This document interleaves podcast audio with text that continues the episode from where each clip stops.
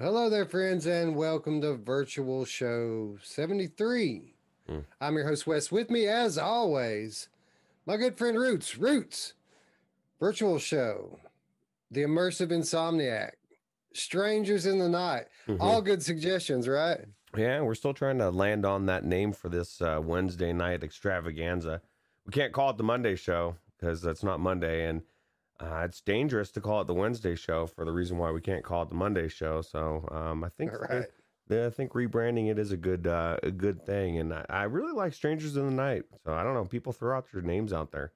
Let's see if um, Yeah, anything yeah. can beat that. Let us know in the comments. Let us know on the Discord. We're going to rebrand. Uh, we're, we've kind of got a, a, channel makeover in the works. We're going to make the whole thing over anyway. We're I don't think we're going to rebrand the channel, but we're certainly going to rebrand this this uh, this show. And I think we probably should lean into the fact that we're the only late night VR podcast. There are zero others that I know of. Maybe I'm m- missing something, but in in the uh, the world that I live in, we're the only one. So that makes it real easy to say we're the best. Yeah, the best late night. That's right. So, um, yeah. So let us know what you think, and uh, kind of psyched to uh, rebrand it. You know, the virtual shows was sounded so good, but then uh, just you guys talking about it in chat, I was like, yeah, I like a lot of these ideas. Um, so that's good. Yeah, Radio Runt says Strangers in the Night is the best, and he's going to call it that from now on, no matter what, anyway. That's a good idea. Wes, I feel short today, bro. I can't seem to get my camera fixed properly, and I was kind of in a rush. It's you need your, outside. your wheelchair lever on the left there to just kind of move you up a little bit, right? Oh, did ah, well, I'll tell you what, dude. Don't make the mistake of putting it on the right because, uh, well, we'll get into that later. But uh, that was some mistake I did. So, um, it was weird. It was weird, Wes. Uh, anyway, well, what a show, dude. I mean, we may be the last VR podcast of the day or or the first, depending on how you look at it. But uh, we got the lineup today, man, like no one else. Two new games coming out tomorrow slash today that we've already had a chance to uh, put some time into. And Roots, uh, according to many, the news of news. And uh, you know we're, we're not going to lead off with that obviously the topics always last on the show but uh a lot of the people you know surprised over the last 24 hours uh, i can't say that uh, i'm one of them uh, what i can say though is uh i told you so i told you so uh roots apparently sony's not done with vr can you believe it No, I, I would have never thought that they were. I thought they were done. There's a lot of, you know, it's funny because, um, you know, I, I was theorizing that there's going to be a lot of backpedaling, um, as far as what people said. And I guess uh, in a way it was backpedaling, but, you know, it was almost like a rewriting of history. It was like, oh, wait, well, this is what I meant. And um, Right. I was like, really? Because I could have sworn it was VR is Play, PlayStation VR is dead, bro.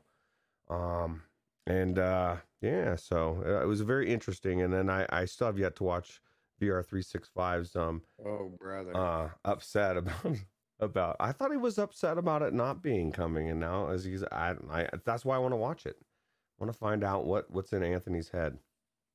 Dude, I, I made it through five to 10 minutes of it. And then my uh, uh, inability to respond to him directly uh, led to frustration that I couldn't. I couldn't live with. I had to turn it off. Uh, you, you know how Anthony is. He he uh, he, he tends to to go for the uh, negative stuff first, and uh, we're we're just not like that here. And um, yeah, he pivoted right. I mean, some people backpedaled pedaled. Anthony just kind of pivoted from "it's not happening, it's dead" to "what are you doing, Sony?" You know, you know how he is. yeah, well, I'm gonna watch it because I uh, I love me some Anthony, and I want to hear Anthony rant. I haven't heard a Anthony for a while, but um, but yeah, and uh, and and and by the way, Anthony, if you're watching right now, uh, I would love to come on and talk about it with you. So uh, Mm, I'd love to I'll just go ahead episode. And uh, invite myself onto your show, or if you want to come to our on the our show and talk about it, absolutely, I would love to have you on here as well. Yeah, I would love him to come on our show so that I could talk to him about it as well, and uh, and just pick his brain, see what's going on. I don't know. I, I think that uh, we don't have the technical qualification to to to to, to diagnose what's going on there, brother. I can't do that in my own head. yeah, right, right. Uh, anyway, uh, big thank you to the 26 in chat already, dude. Hey, midnight, no problem. People can stay up. Uh, obviously, uh, us gamers, we we don't sleep anyway, right? Yeah, plus you know it's good for like uh, Radio Runt. He's probably his perfect time for him. Family's starting to go to bed. Um, you know what I mean? It's not too late. You got uh, Gamer Chick as well, and then you got all the uh, people on the in the UK. Man, they're just waking up. We may see, um, you know, PD just woke up. And that'll be good, right? So. Yeah, yeah, I'm sure that one of those guys are going to pop in, PD or Gamertag. Some of our uh, f- friends across the uh, pond uh, certainly going to uh, stop in and say hi before we're finished here. But uh, let's talk about the people who are already here and say hello to our friends in chat. ET2K now uh, says, "LOL, shots fired." Mm. Yeah, no mm-hmm. disrespect. Uh, we just see we, we, have a different viewpoint on this thing here, and sometimes uh, sometimes it's hard to it's hard to watch other people's podcasts when you can't chime in for yourself especially when you're used to being able to just say whatever you want, right? You know, have that mouthpiece. It's like, ugh. And Wes, I that and or I Anthony really does need to have you on a show because Scion even said he was said that right off the bat. I want to watch that conversation happen. I want to watch it too. Um, so it, it definitely needs to to happen. So Mash Daddy coming through with the five dollar donation right off the top. Thank you so much, yeah, sir. Really we appreciate really that. appreciate all your support. Uh, Matty Matt in the house says, Hello, my dudes. Traveling Man says the show uh, would be called the Master Debaters. Yeah. Mm. I'm, I'm, I'm, I am the master debater for sure. Master Chronic master debater. Yeah. Uh, uh, Gamer Chick 13 staying up, uh, which she does say she's in California, so it's not that late there yet. Um, Trevor Mitchell says Sony realized their mistake has to show they're still in the game. Hey, we'll get to that. I, I have a bit of a different take on that. But uh, Onakazi said he missed most of Anthony's show. He hasn't checked out the uh, beginning yet. Um, Hack the Game Cat, what's up? Hack said he sold his PS5 two weeks ago. Luckily, it was to his uncle, and he can get it back when he wants mm. it. Well, that's that's cool. Um, Traveling Man said Anthony may actually make good points later in the show. Hmm. As he does, he does. You know, it's not all negative with him. It's just negative first, right? Um, Scion, of course, showing up because nobody wants to hear about the PSVR talk more than Scion. um, and uh, yeah, Jason Westmus, hello, hello, Radio Onakazi. Uh, hello, friends. Welcome, one and all. Thanks for uh, stopping by. Yeah, Caleb Law throwing out a $5 donation as well. We appreciate that, man. Definitely throw super Thanks, chat man. in there. Yeah, I always say as long as you're throwing some money, even if you say roots, I like your beard. Um, I like to hear that. Wes's ponytail. People like to talk about that all the time. So my uh my my ponytail actually breaks the green screen, so I have to I have to keep it tied up tight uh, uh, because if I let it out, uh, you know, I'll, I'll all of a sudden have this green aura around me.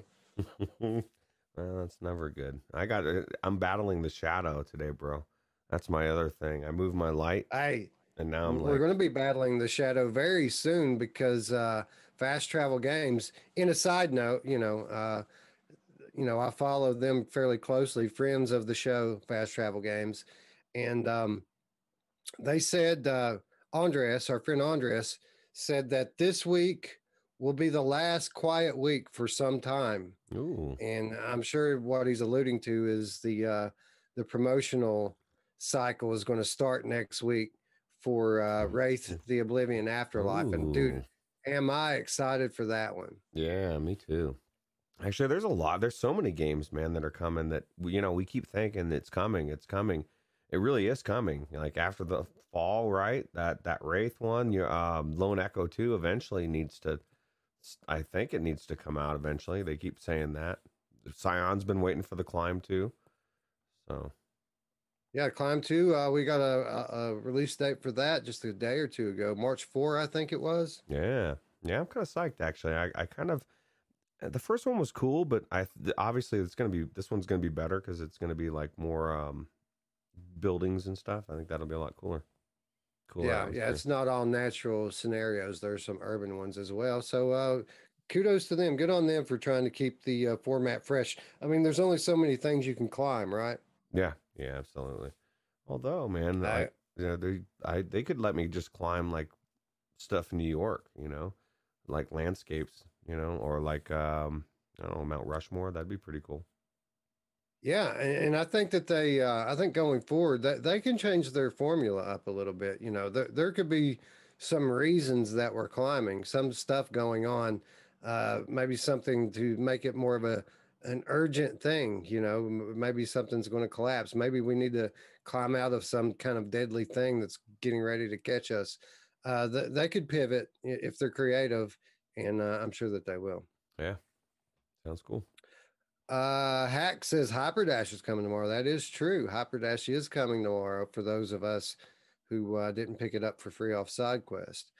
Um, uh, the gamer chick says she can't wait to see after the fall, and I, I concur 100% on that. Vertigo Games quickly becoming one of the top studios in VR, and uh, this is their going to be their flagship, right? That, and you know they've they've rode Arizona Sunshine to the wheels of just about fallen off. So it's time for a new game from those guys. And who doesn't love zombies besides Scion and Radio Runt? right, right.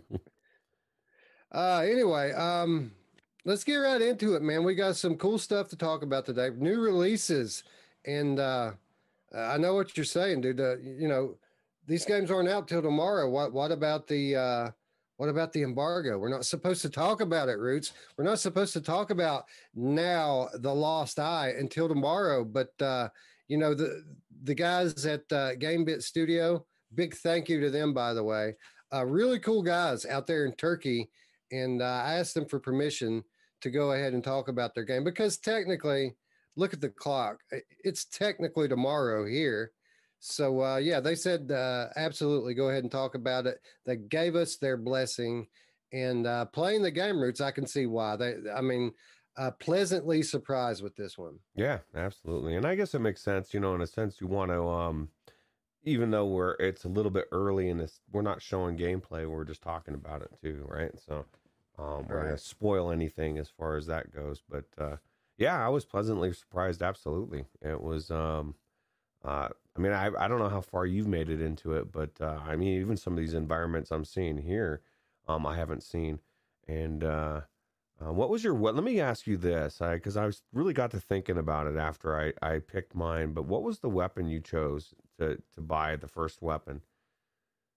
Well, it was. I mean, unless I was mistaken, uh, they were all locked for me except for the the staff. The staff was the only one that I had a oh I a thought, chance to get. I thought there was one on the right that was still you could spend the same amount to get, and I just chose the staff. But maybe I I was that maybe was, I missed it.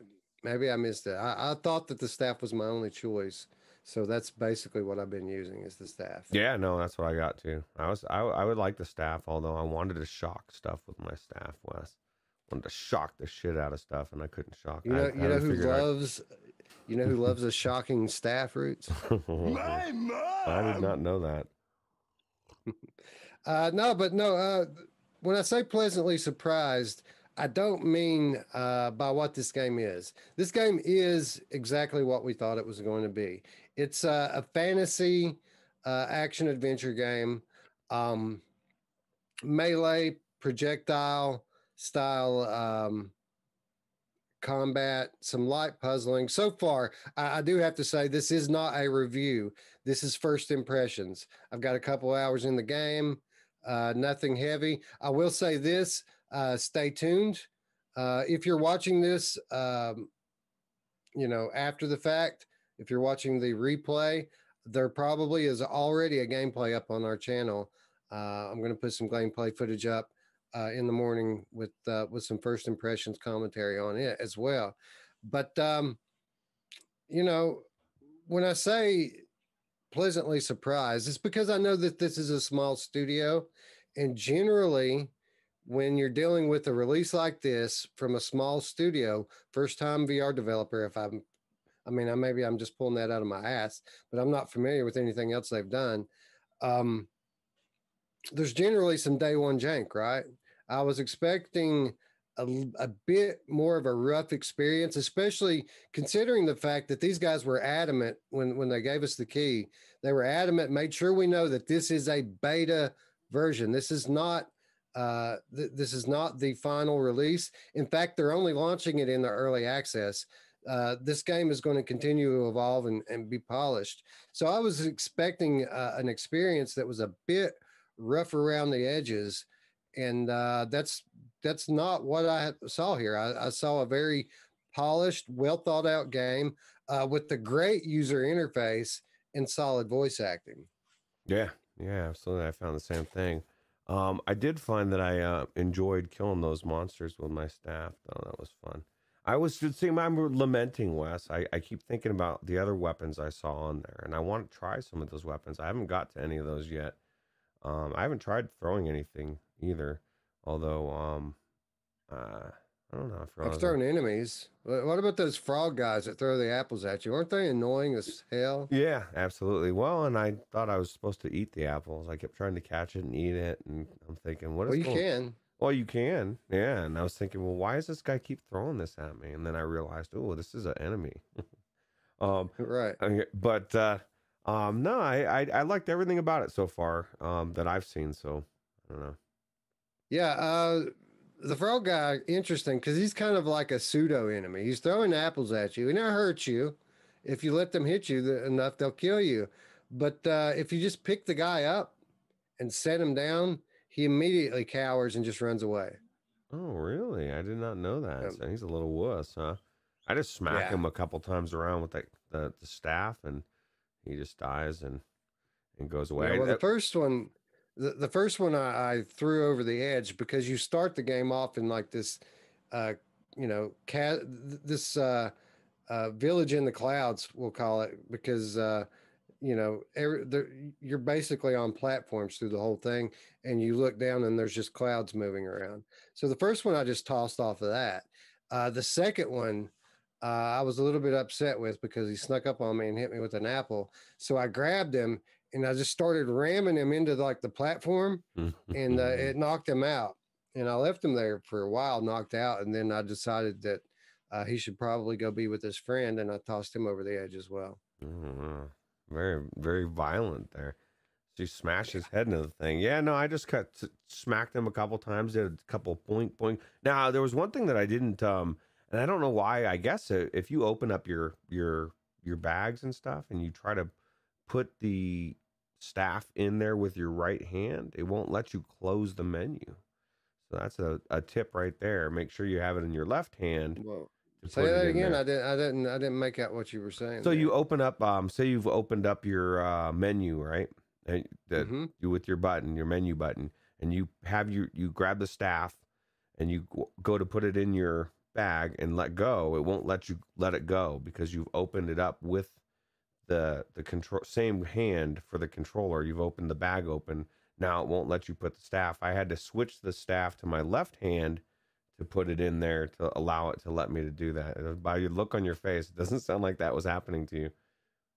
Yeah, no, I, I didn't experience that at all. I had no trouble putting the the staff because I only use the staff in my right hand. I didn't. I never put it into my left. Uh, so mm, yeah, that, is weird. No, yeah, no. So if I um if I opened up the the menu button, man, I that's what I was running encountering anyway.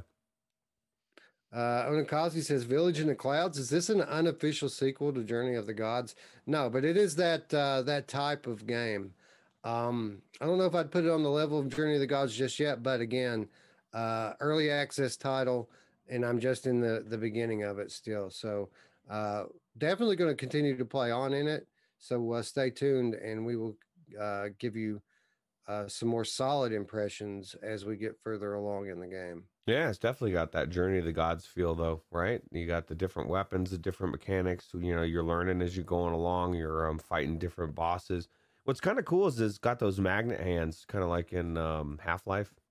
And so, like, uh, no matter what you pick up, and that was another thing that I was impressed with, Wes, is like I was grabbing everything by accident um, because I could grab everything. You know what I mean? Like there's you go into a room and there's like all these books and bottles and just a shitload of things everywhere, and you can grab onto anything and, and yank it to you. And so I'm trying to grab a, a square and I'm like all of a sudden, all because I'm not really trying to grab the right thing. All of a sudden, I'm pulling all sorts of shit. Then I realized I could interact with everything. You can knock everything over. I mean, it's uh, very, very elaborate, and as far as that goes, right? Um, so you can definitely interact with a lot of stuff. Yeah, there were. I mean, there were a few things in this game that that were clearly still a work in progress, but there were a few other things in this game that uh, I was definitely impressed with, and the the interaction certainly one of those. Uh, yeah, there's a good uh, implementation of magnet hands in this game. Uh, the way it works is you pull the trigger and point at things, and they'll be highlighted, and then you squeeze the grip, and they'll come to your hand. And uh, what really impressed me, Roots, again, this is a small studio. Um, this is a Gen 2 VR game. And you know, if you watch our channel, you know what I mean by that. There's there's physics involved in this world. Uh, your hands don't just pass through things, uh, you know.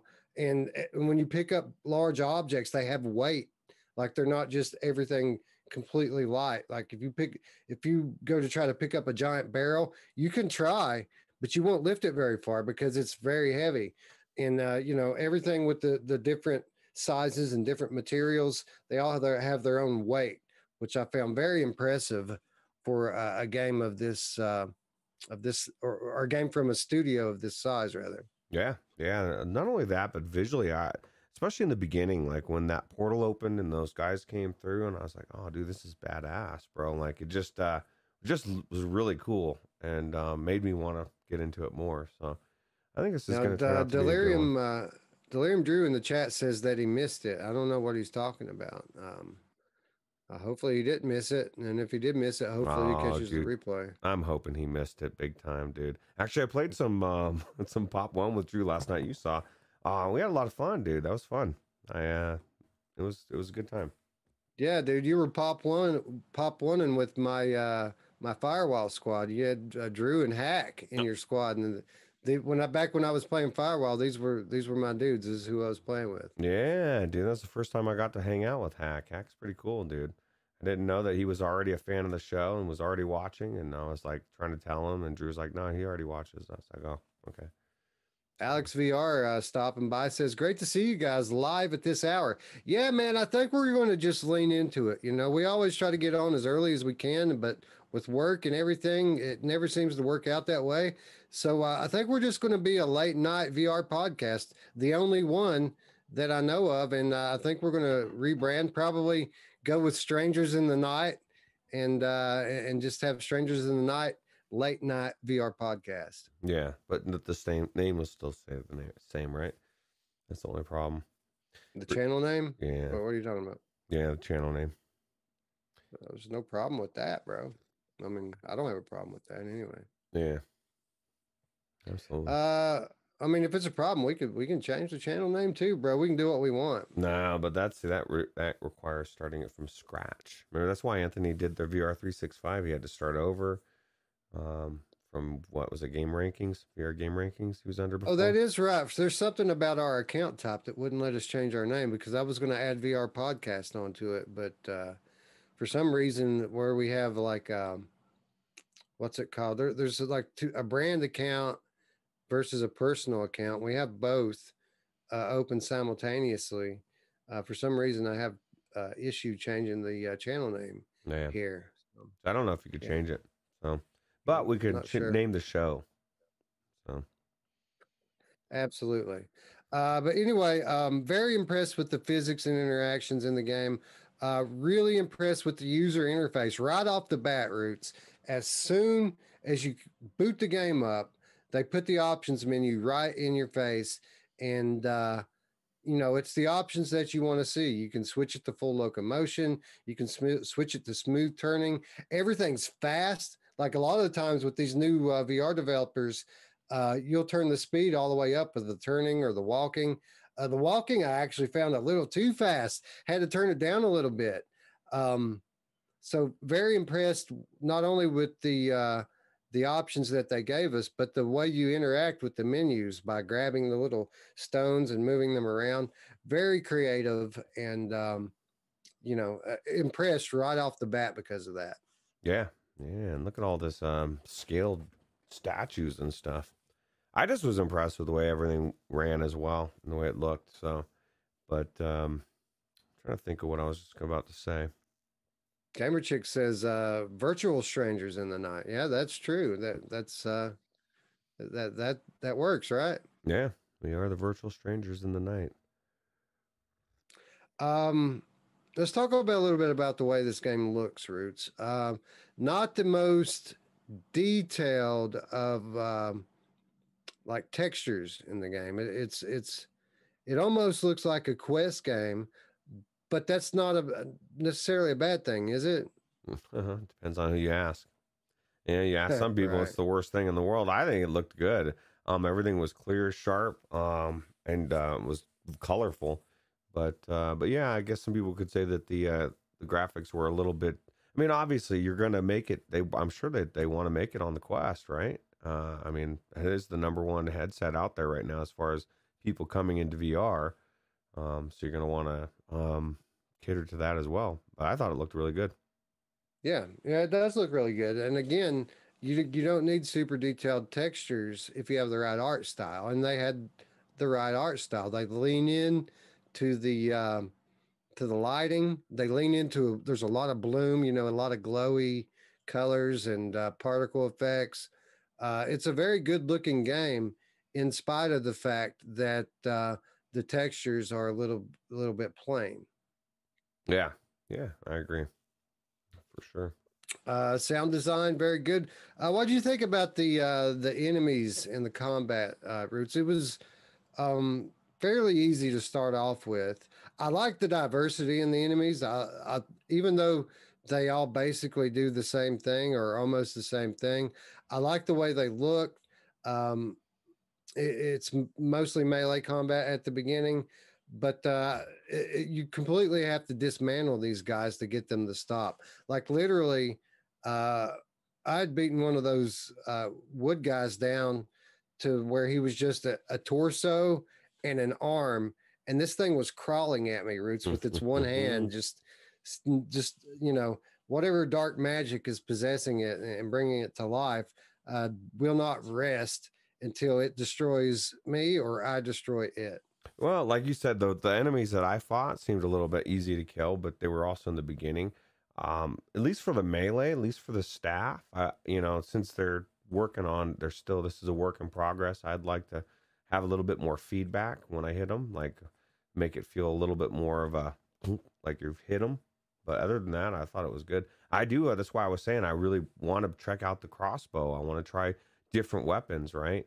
um, I wanted to shock somebody with my my um, my mage staff. And then I found out it's not a mage staff, bro. It's a staff, dude. There's no mage about it.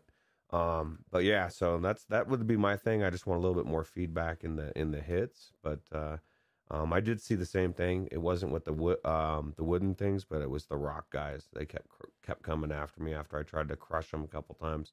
They would still be moving until I kept hitting them.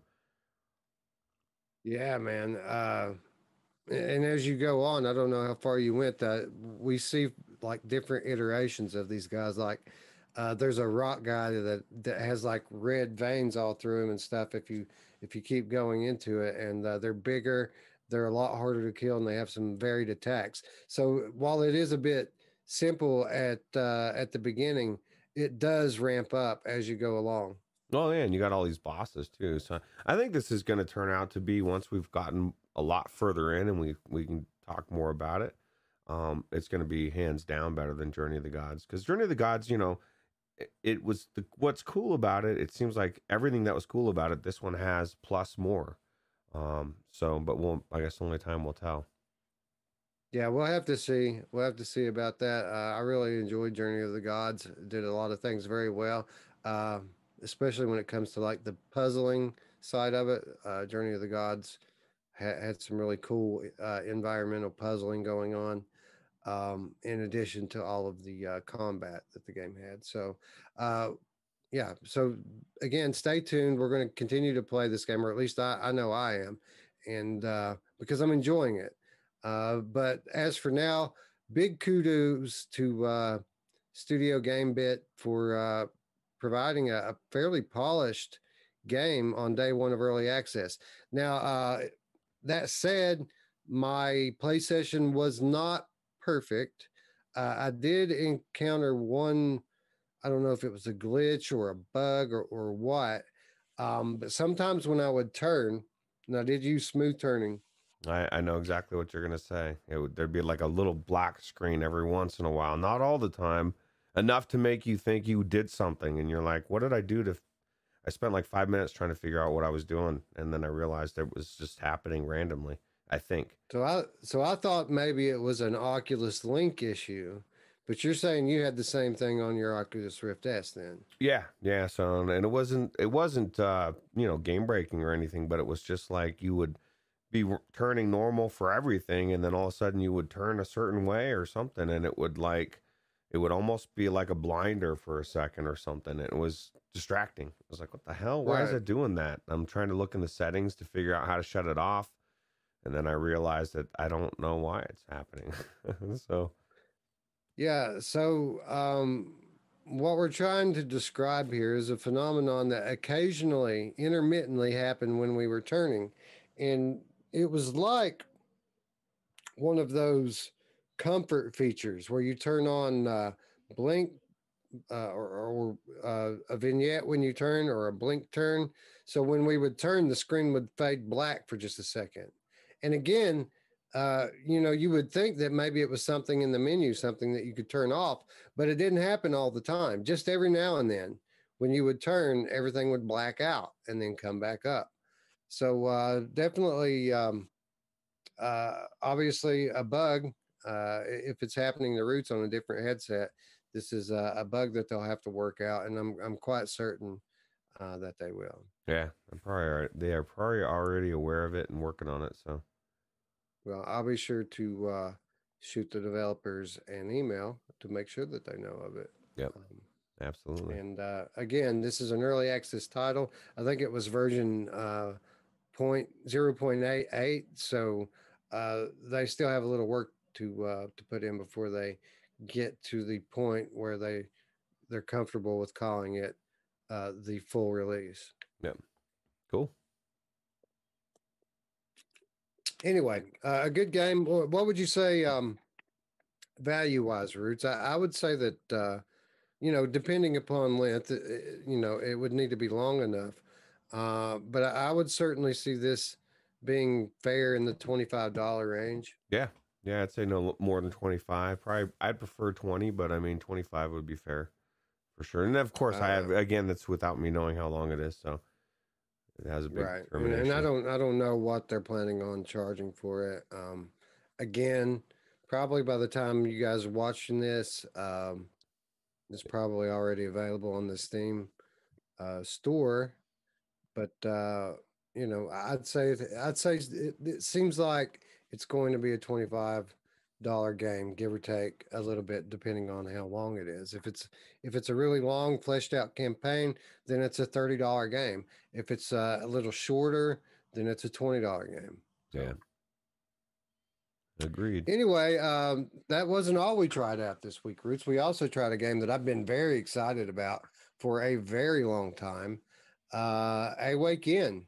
And uh, we've talked about this game a ton on our podcast um, every time they give us a little more footage or uh, you know the developer maybe did an interview we would cover it because uh, i thought that this was a very unique looking concept for a vr survival horror game. And um, you know having played it now uh, and, let me ask you this roots because I, you know i was under the impression that we were playing a um, a preview version, that it wasn't the full game, that it was only going to be like this uh, short, you know, preview that was no longer than an hour long. PD said he played through the first one. It took him a little over an hour, and then he played it again and he beat it in like 45 minutes. Hmm. Um, so I went in expecting that. Um, it's not what you got. But that's not what I got. I, I went into it yesterday and I played this thing for three hours and it just seems like I'm just getting going in the thing. So I think maybe I'm in the uh, full version. When did you play it, and how long did you make it into it? Did you find an end to it? No, no. I mean, I I think it was a little bit over an hour I was in there. Um, and I just, I mean, it was pretty recent, so maybe somehow we got the updated version or something before we played it. Um, because I definitely was not. I mean, I I I don't know if you already played it three or four hours and you feel like you're just getting started. What the hell, bro? I know, I know you're in a wheelchair, but I mean, are you, uh, how, what were you doing? Were you just chilling around the, the mansion or what? No, I was progressing on going through the different floors and doing everything that the game told me to do, just progressing through objective after objective after objective, trying to escape. It okay. did not seem like a preview build to me. It seemed like the full game. Now, that said, this was just yesterday that I played this. Mm. Uh, I tried to play it a week ago when we got it, uh, but as many of you know, I, I was at literally when I was playing the game, uh, my power went out and it stayed out for the better part of a week. So I didn't I didn't have a chance to play it last week. When the power came back, it was showtime. So I, I had to do show prep for a day. And then yesterday I finally got a chance to get in and, and, and play it. And I don't think it was the preview version, Roots. I think I was playing the full version because again, I put exactly three hours into the game and uh, no end in sight here. Wow, that's pretty good though for content wise, man. If you're going three hours in and you still feel like you're just starting, um, that's pretty good, right? Yeah, I've uncovered. See, this is why I think um, that it's the full version because they told me that the preview build wouldn't have any kind of uh, story spoilers or game spoilers in it. But uh, you know, I'm uncovering the story, right? I'm figuring out what happened here mm. and uh, in detail so, I mean, uh, that's the opposite of how they describe their preview.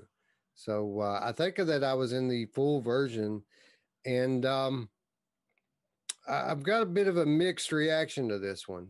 Uh, I really, I am enjoying the game. It's a great concept, just like I knew it would be, and a beautiful game. Let's start with that, Roots. Uh, good looking game, right? Yeah, it's very beautiful. Actually, I, I love the environment like uh, especially when you got through this first door and you like opened up into the that um the the foyer and just uh, that whole room was just like really cool looking. I just like I like this type of uh, environments though in these type of rooms. And this really had a really good uh for me a good escape the room feel. You know, like a lot of escape the room feel games don't have the feel of an escape the room, and it I guess if you've never done an escape, actual escape the room um, experience, you have no idea what I'm saying. But like they've got a feel to it, and this to me, it has a feel, a good feel to it. You know, like um, like you would normally feel when you were looking through these rooms for these puzzles, and uh, pretty cool puzzles too. Yeah, uh, it, it kind of works like an escape the room, but it, but it's a little bit different uh, because you're not just up against the puzzles, right? There there are enemies active enemies all over this place crawling. Uh, so I would call it kind of like um, it's a stealth game and a puzzler at the same time. It, it's a it's a survival horror game that really leans into stealth. Uh, now, with that said, as you move along, uh, you do eh, find some stuff that allow you to be a bit more offensive with the enemies. So there are ways to attack them as you go along. Um, but you you have to uh, you have to. It takes a little bit to get to that point. Um, I'm really digging the story, and I'm digging how they're telling the story. There are these movie projectors all over the place, and uh, you know, in addition to the letters that you're finding lying around, which kind of reveals some of the backstory, you're also finding these movie reels, and they're like these cool old period pieces, right? They're like 1920s and 1930s silent films that you take to the projector and watch. And uh, I, I, found that to be a cool twist and uh, an interesting way to tell the story. Yeah, I like the fact that, like, um, for some of the puzzles, that was like um, giving you clues on what to do. You know, you put in this tape and you're watching this and, like, oh shit, that's what I should be doing. You run back over and do it, get through that spot, get to the next place, and you're like, what the hell's going on? I'm lost again. Um, there was definitely a lot. I lost that piece of paper there, Wes, and um, I took a while for me to find it. I had to use my little gripper thing and like floated, flipped away, and it was like before I, I grabbed it and I said, "Oh God, this is the schematic," and then it flipped out of my hand and it floated and it hid underneath something. It was gone, and um, I had to use my little claw thing to find it. But it was uh, it was a very stressful moment for a second. I thought I was trapped because I really needed to get out of this room, Wes, and uh, and that was my yeah, key. I thought I thought that I had soft locked myself uh, once as well, and um, that kind of leads me into my my my main criticism of the game. I do have a couple of criticisms here, and again, this is uh, day zero jank that we're about to talk about. I'm sure that with a, a patch or two, that this stuff's going to get ironed out. Uh, but I, I did uh, soft lock myself, or almost soft lock myself, because they there are you're obviously you're in a wheelchair. Well, let's start with the wheelchair roots. Mm. Uh, I like the concept of the wheelchair uh, locomotion. Um, how long did you try to use the wheels before you gave up and started using the in-game joystick to About uh 30 seconds 15 seconds maybe. I flung myself around in such a way that i was like what the hell? Like because you know like you can really get in real life get yourself going. I i, I went flying forward. I was like what the hell's going on yeah, uh, I started out by trying to. I didn't know. I didn't notice that there was a joystick on the wheelchair that you could use to drive around. So uh, for like the first hour, uh, oh, or maybe not that much. Like last weekend I, when I played it, the whole time I just used the wheels. Um, but very early on in the, this, my, this my second play session, I discovered the joystick on the thing. Uh, but with regards to driving using the wheels, going forward and backward, uh, great, perfect, easy. I loved it.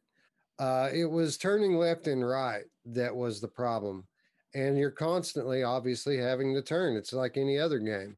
So, um, whenever you're trying to use the wheels to do that, it's very clunky, not very intuitive, and you're just moving in these little blocks and it's not precise at all and it feels it feels really bad uh, so i was glad that there was a joystick mm. um, that allowed me to to to move around um, how did you not see that in the menu it said uh, joystick or right hand or uh, left hand I thought it was talking about the uh, controls on the oh. controllers. I thought it was. I thought there was an option for joystick locomotion on the controllers. Mm. So uh, eventually, after I got frustrated using the wheels, I went into the um, into the menu to enable that, and then I thought, oh great, it doesn't work, right? Because I started using the sticks and, and it didn't move, and um, then I saw the thing sticking up there, and I was like, oh duh, and you know, and then I figured it out. Um, I would like to see their uh, them implement a hybrid locomotion where you can use the wheels to go forward and backward, but use the stick on the left controller to turn. I feel like that would be a good um, a good way to immerse yourself in the uh, the reality of being in the wheelchair uh, without having to deal with that clunkiness that you get when you're turning. Yeah, yeah. It's, I didn't do too too much uh, turning. I just flung myself forward real fast, and it was so out of control. I was like, ah, I got to use the joystick. But I think I saw somebody in a video using it maybe or I maybe reading it. See, I, my mistake was I I used the joystick right off the bat, but I put it in my right side, and I was like, every time I would go to use it, I would be it'd be weird because I want to use my right hand and I want to drive, and then I finally switched it to my left hand. But uh, I don't know, options are good, um, and I agree. I think it would be good to have that option to be able to turn with um, maybe snap turn or even just a smooth turn uh, with the joystick and then um, and forward on the uh, the wheels. Because the the problem is, I guess I and I'd be interested if somebody that actually is in a wheelchair or you know used one plays this. What they I mean they they might be thinking, dude, it's not clunky. That's just the way it really is when you turn on a wheelchair. I don't know. Um, I'm sure it probably is, but uh, um, I don't know. Uh, gamer tag checking into the chat. I told you, I told you our friends across the pond would end up checking in. Uh, good morning, Gamer Tag. It's 530 Roots. Uh, Ooh, 530. In, uh, in Britain. Yeah. Hey, maybe we should start the show at 2 o'clock Wes's time. No, just kidding. Now we're now we're talking about old school uh, filming with Alex. That was uh, Right. late nights. Yeah, absolutely. Uh, but no, my main criticism of this game is there. There's a lot of clunkiness in the interactions. Um, as I was saying before, I, I soft lock myself, or almost soft lock myself, because there are cabinets that you search. They have two swinging doors that open, and there was one of these next to a bed. So I wheeled my uh, my chair in between the bed and the cabinet, and I opened up the cabinet doors, and then I couldn't. They wouldn't shut like they were just stuck open. So I had the bed on one side, the cabinet on the cabinet on the other, and a door on either side of me, and I couldn't get the doors to shut. So I was just stuck. And um, just climb over the bed. Oh, wheelchair, Right. wheelchair. right, you're in a wheelchair. I tried that. I tried that actually to wheel over the bed. Uh, it took me five or ten minutes to to uh, finally wheel out of it, but um, the uh, I found that there was a lot of clunkiness in the interactions with everything. Like um, sometimes uh, you you would be able to grab a handle on a door or a, drawer or something, and then other times your hands would pass right through it. You have this flashlight, for example, um, and the way you turn the flashlight on and off is there's a toggle switch on top that you have to hit with your hand to turn it on and off. Uh, sometimes that was as easy as just reaching up there and doing it, while other times your hands just pass right through the uh, the switch, and that can be frustrating when you're on your last battery and you're trying to conserve it so that you don't have to try to play in the dark, but you can't turn the thing off because your hand keeps passing through it. I found that there was a lot of these types of things that kept pulling me out of the game. Uh, a game that I otherwise felt was beautiful, a great concept, and uh, a really disturbing story. Yeah. Well, so the good news is that, like you said, day zero jank that they're, I'm sure they're working on. Um, now they're aware of it. If they aren't already aware of it, they will be. And um, how frustrating is that? I mean, even though it's a good mechanic, um, I don't like to be in the dark, Wes. I don't like to be stressed about my flashlight battery. And once I realized, you know, and I don't know how stupid I am, I guess I I threw that battery in there, fired that fucker up. I'm running around like I got all the juice in the world, and then it died. And I was like, "Oh crap, dude!" Like, I thought this was like the master battery, bro. And um, and so now I'm looking for a battery in the dark. And like you said, this mansion is definitely kind of spooky and uh, pretty creepy, actually. This is is definitely um, on a level of this this type that isn't on in a lot of games, right? Not saying that it's the scariest game of all time, but um, it definitely gets you wanting to move when these things are coming after you. So No, I'd call it more spooky than scary. There are a few scary moments. There's a, there's actually some very disturbing imagery as you make your way through the game. Um, and when you get one of these guys after you, obviously that's a pretty intense situation. Although the the AI for these things, I think intentionally is they're pretty dumb. I think they're that the developers made them dumb so that you can get away from them. Um, but I mean, a lot of times they'll be just dancing and gyrating around, and you can get right around them. You know, um, as long as you're on your toes, figuratively speaking, uh, you can generally get away when these guys get after you. But when you get a bunch of them on you, you're done.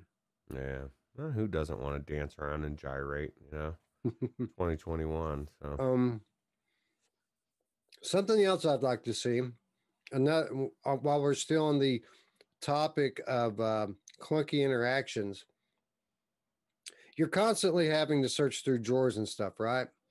And uh, you you do that by wheeling up beside of them in your wheelchair and pulling them open physically.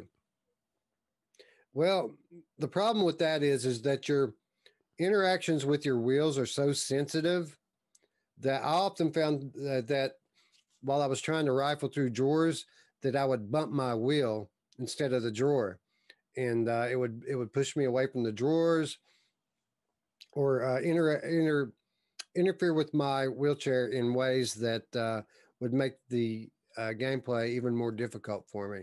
How many times did you do that? uh, probably a couple. I don't know, not not as many as um probably you did, but you also put in more time than me, I think. So, but uh, it definitely is something that would be annoying for sure. Yeah, and there, and there was just a lot of this type of thing, right?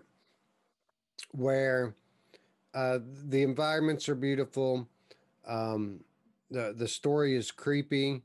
Uh, it's a great concept for a game, and almost flawless execution. Uh, but a lot of the the the game felt like playing. A lot of the gameplay felt like I was swimming upstream. I was struggling to do things that should have been easy. Yeah. And I feel like with a little more polish, they can certainly um, they can certainly uh, tighten it up. And I hope that they do because this game could be very very good uh, if they do in fact um, continue to uh, polish up the uh, gameplay and interaction mechanics. Yeah, absolutely. So do you think it'll take a bit I mean, are you going to be waiting for some of these um these fixes, I guess, before you jump back in, I'm assuming? Um I don't know. It's not like it's unplayable. It's just unnecessarily frustrating in certain scenarios. Um I think I will be waiting for a patch because this wasn't my only complaint with the game. Uh, it's also a bit resource heavy, and I did have a few performance issues. Uh, did you experience anything like this? Oh, that's kind of weird. Well, I guess I'm running at 80 hertz versus 90 versus. I'm sure you ran on your G2. No, you, you ran, ran on Quest. You said right, Quest Link. I tried the G2, and uh, it was too jittery. I I, uh, I had to go back. Uh, yes, the first time I played on G2. Yesterday I played on Quest, and it was much better on Quest, but far from perfect. Uh, to play it on Quest, and uh, and record. Uh, I turned the Steam VR super sampling to 100, and I turned the in-game uh, graphics settings down to medium, mm. and, and, it was still a little shaky. Yeah, I don't think I had any performance issues, but I also running it on a Rift, and I wasn't doing any recording or anything. So, but I'm running, you know, I, I'm I'm running on middling settings with a uh, an RTX 3080 and a 9900K, and still had some uh, jitter issues. So what you're saying, you shouldn't you shouldn't have this. You, maybe it could be Quest 2 related. Although you did have Very it with possible. the G2, so I don't know. It was worse. Yeah, it was worse on the G2 than on the Quest. Um, again, not unplayable. Very beautiful game, but uh, it's there, and I feel like if it's there, have a responsibility to say that it's there. So uh, again, this is all very common stuff uh, when you're talking about uh, day one, right? Come back in a month and ask me how this game is, and I would expect that uh, it to be improved in these two areas. But uh, overall, an enjoyable game, something I'll definitely get back into. Um, and um, yeah, got, uh, a know, lot of exploring, right? You probably enjoyed that as well. Yeah, it was cool. It was like um, it was actually a lot like Hinge, to be quite honest, in the way the game looked out and the, in the way I'm sorry, the way the game was laid out, and uh, the, the aesthetic. I mean, the, the the the rooms look very similar to Hinge, didn't they? Yeah, yeah. It was definitely a definitely a beautiful game, and it, uh, see, I don't know, I didn't get as much further as far into Hinge, and I need to get back into that now that they got the fixes. We keep saying that. Yeah, yeah, that that was actually um, that was one of our things on on the docket for last week's virtual show that uh, ended up getting canceled. So uh, I'd say we'll be getting into that one probably pretty soon, if not next week, right? Yeah, yeah, absolutely. And Scion says, but 72 hertz is all you need. I'm still confused about that, Scion. If you want, if I you want to be honest, because the first couple years of my VR, it was not it had to be 90 everybody knew 90 was the it had to be at least 90 then it was like well you can do 80 eh, you can do 72 well you can do 60 i mean I, and, and who knows with technology what things that they can make it to maybe they can get it to 60 at some point. Um i don't know yeah uh, with me it's not all about the hertz or the the fps um, but i need it to be smooth right i don't want any drop frames I don't want any jitter when I'm turning my head. And, um, you know, whether it be 72 hertz or 120 hertz, I just need it to be smooth. Yeah. Yeah, absolutely. Anyway, um, two good games. Um, I, would say recommend both. W- wouldn't you recommend both of these games? Absolutely. You know, and this one, I like. I the the, the weekend. I I think um, the environments, man, like that mansion is so cool looking, and uh, I want to explore it. Oh, Wes. You know what I really dug about this game, hmm. and it's just kind of a a peripheral thing. It's not anything that really impacts the game at all, uh, but it certainly builds immersion. Uh, this is one of the best games I've ever played in terms of scenery when you look out the windows. Like as you're going through this hotel, you can look out the windows. And in a lot of games, uh, you can't really even make out what's outside the window, or if you can, it doesn't really look very realistic. This game looks dead on real uh, in a lot of ways when you're looking out the windows. You see the other parts of the hotel, you see trees and things out in the courtyard. Very cool looking. Uh, and it really helped give the game depth and uh, help to uh, immerse me in their world. Yeah, well, that sounds cool. I didn't didn't take the um, even think about looking out the windows. Now I'm kicking myself, bro. Um, what if you saw people frolicking around, running around, like doing everything that a person in a wheelchair can't do? That'd be just to piss you off or piss me off. Well, anyway. I mean, that's pretty much what my mannequin brethren did. They they're always dancing and gyrating with their. They have knives for hands and sledgehammers for hands and axes for hands, and uh, they want my head, bro. Yeah, it's not very convenient for for uh, you in that wheelchair for sure. It's an interesting story too, how they've uh, come about uh, you know, with these mannequin drones that keep going around everywhere. You'll also find brains in jars. And um, I have a working theory that I haven't proven yet. I think that these uh, mannequins and their consciousness is connected to those brains you keep mm. finding. And I think that the story kind of bears it out. Uh, what's going on here with it, but I don't want to spoil that for anybody. But it's a very, very unique story, and uh, the the story is actually might be my favorite part of the game. What do you think the odds that Steve Martin's brain is in one of those jars? but it's I think it's very likely. yeah, I think so too. Oh, that's cool. I'll tell you man. what else, man, is uh, I want one of those lights, one of those eyeball lights where uh, everywhere the eyeball looks, the light goes. Yeah. I think that's awesome. Dude, everything in this thing that there's a lot of cool stuff going on in this game. And um, I do think definitely think if you like escape the room games, um, stealth, horror, um, this is probably going to be unlike anyone that you've ever played. And, uh, you know, that it's funny because the wheelchair, you know, there's a lot of games that they try to do some kind of a, I guess you call it a gimmick, you know, a gimmick type of mechanic, and it it's always a gamble whether it's going to pay off or not. I think this one is paying off. I think it's a it's a good um, different way to move around, and if they can just fix these couple things that you've pointed out, and there's eyeball, um, I think they're good. Yeah, yeah, uh, for sure. Uh, I, I, like uh, I like what they're doing here. They have a great concept for a unique game, uh, and it doesn't come off as gimmicky as, at all. Yeah, absolutely. Well, that's what I'm saying. Is like it either it either does or doesn't. It either becomes off as a gimmick or it doesn't, and and they did it in a way that it doesn't. But there's other games that I've played that are similar, that where it's like uh, blind. You know, as a perfect example, they're it was a good idea, but it was a, a, gimmicky, annoying thing. It just became annoying, and it was like I don't like this anymore. Um, but I think this is good.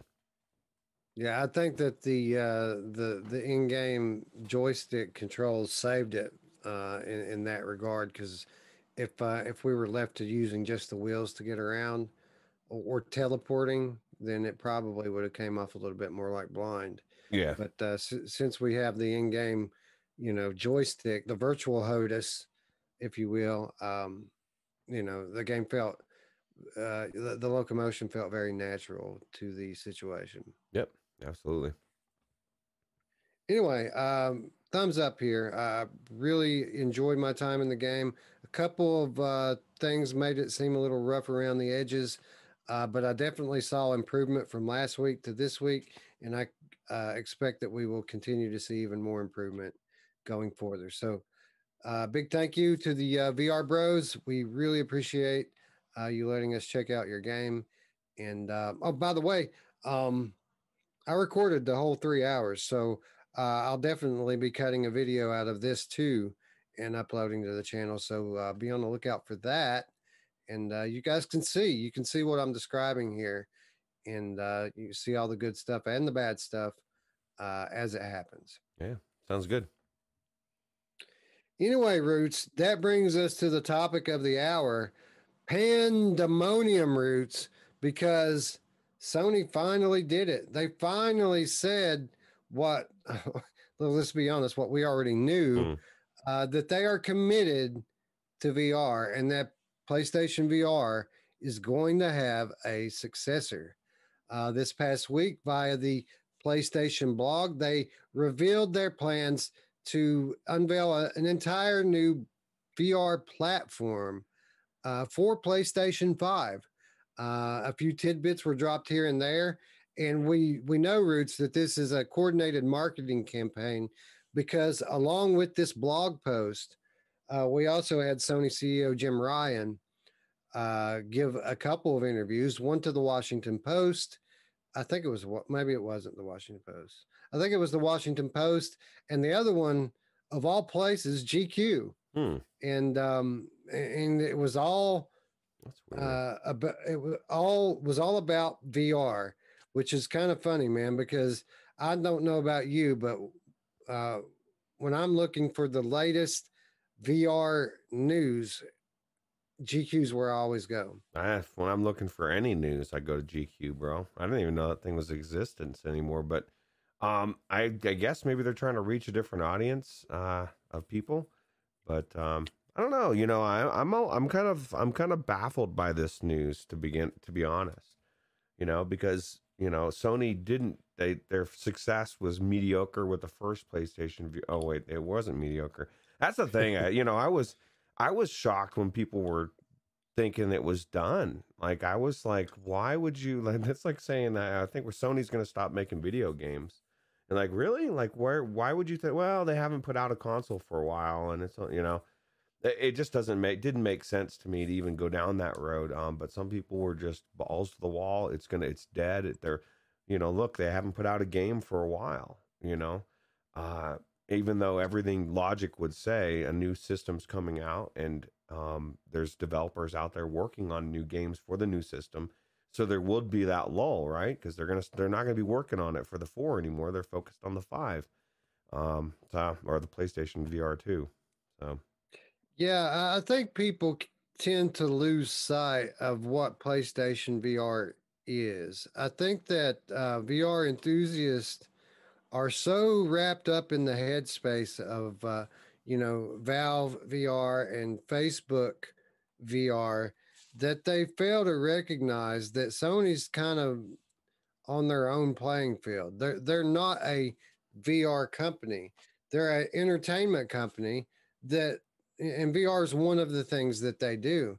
So when um, when a product like PlayStation VR comes to its end of life and begins to slow down in terms of support, uh, you know, inside the bubble, uh, it may seem to some people like this is the death of the platform, or that maybe the corporation isn't so interested in VR anymore. But at the end of the day, VR is just another thing to them. I mean, it's just one thing. They can't be all VR all the time. And it seems like to me that because they're not all VR all the time, that people have, or a lot of people had completely lost faith in the fact that Sony's committed to VR, which, uh, you know, is understandable to a point. But anybody who looks at the thing logically and tries to take in the big picture, it becomes pretty clear why Sony has chosen to do things the way that they have. Yeah, well, that's the problem. Logic is out the window. 2021, it's not there anymore. So I could understand where people could get confused, but uh, I don't know. To me, it was it's it's it was an obvious move for to bring out a predecessor. Uh, you know, it, the first one's done so well, and um, and like you said, it's very short sighted, and that's society in general. People are just very knee jerk reaction, And if I haven't heard somebody tell me and convince me it's still here for five minutes ago, I'm I, it's done. Um, and they just run with whatever their worst idea is in their mind. Uh, so I don't know. It's weird. All right. So uh, we're going to get into what uh, was said uh, about the upcoming new PlayStation VR. Um, you know, not not that there was a whole lot that actually was said about it. Uh, we're we're going to talk about where we expect uh, the platform to go and how we expect it to be. We'll speculate a little bit, but of course, uh, we should just go ahead and start right off the top with the elephant in the room. Uh, you know, the negative Nancy's out there, the naysayers, they're all saying the same thing, Roots, and they they started immediately. Uh, when the Jim Ryan interview was launched and in, this blog post, uh, they very prominently said that this uh, this VR system would support uh, a simplified setup, uh, which would utilize a single cord connection, a single cable connection to the PlayStation Five, hmm. Uh, and people, you know, what about wireless? This is what everybody's saying. What about wireless? We want wireless. If it's not wireless, then count me out, bro. Sony, what are you doing? Facebook has Quest, and you see how many of those they sold, and it's wireless. Why aren't you doing wireless, Sony? Why? Uh, so I think we should start off by tackling this one because uh, I, have seen both sides. You know, I've, I've seen the negative people say uh, wireless or bust. I've seen the positive people with their justification of why this isn't going to be wireless. But I feel everybody's kind of missing the point here with why this isn't going to be wireless. Uh, so l- let's start with that, Roots. Um, well, let's start with this. Did you expect that this was going to be wireless? Because I'll, I'll I'll say right now, I did think that this was going to be a wireless connection to the PlayStation Five. Um, I was a bit surprised when they said it was going to be a cabled setup, but then in hindsight, it made perfect sense to me why it wouldn't be. Yeah, yeah, it would make sense to me as well. And I, it's funny because uh, I, I don't think people think outside the box. Wes, they're not. You know, they, they're thinking they want. I want the high fidelity. I want the AAA, but I, I don't want to pay for it. I want to, you know, in a sense, not with financially, but I mean, everything costs uh, performance wise, right? So if you want to put it wireless, then you're going to have to make some concessions, right, with the games. Certain things are right. not. They're, you're gonna have to uh, not push them as far. They're not to be able to make them as as high fidelity as I would like them in the PlayStation Five, right, for the VR. Well, well, that's the conventional thought. When when people say why not wireless, that's the conventional thought. People think, um, well, I mean, by plugging it in, you're going to enable a much more higher fidelity uh, experience, and that's pretty much what uh, Sony kind of alluded to when they when they revealed the cable uh, tidbit was that it would provide a high fidelity experience. Uh, that's true. Um, so when when people when these people are saying why not wireless, and then the other side says because it's high fidelity, this side says well, I get that, but why aren't Sony trying to compete with Quest, uh, with Facebook? And um, I would say at the same, you know, there's two things people need to realize here at the same time. One, first of all, that I don't think Sony really sees Facebook as competition because, as I alluded to at the top, Sony's not just a VR company. And even inside the realm of VR, Facebook and Sony have two totally different goals with what they're trying to achieve. Facebook's trying to turn VR into this big social platform, right? Games are just kind of, of a secondary thing for them, where Sony is a an entertainment company. It's all about games for Sony. And it's not just about having mediocre, watered down games. It's about having high fidelity games. But um, at the same time that, uh, you know, Facebook really isn't competition for Sony, they do want to compete with that product. They do want to take lessons from the success of Oculus Quest. And last on our last program, someone asked us, why was Oculus Quest 2 more successful than Oculus Quest 1? And we took that question and we gave some very specific answers to it. Uh, but there's one overarching reason, other than the fact that there's been more of them to sell. There's one main reason that Quest 2 has done better than Quest 1, which did better than any other VR system before it.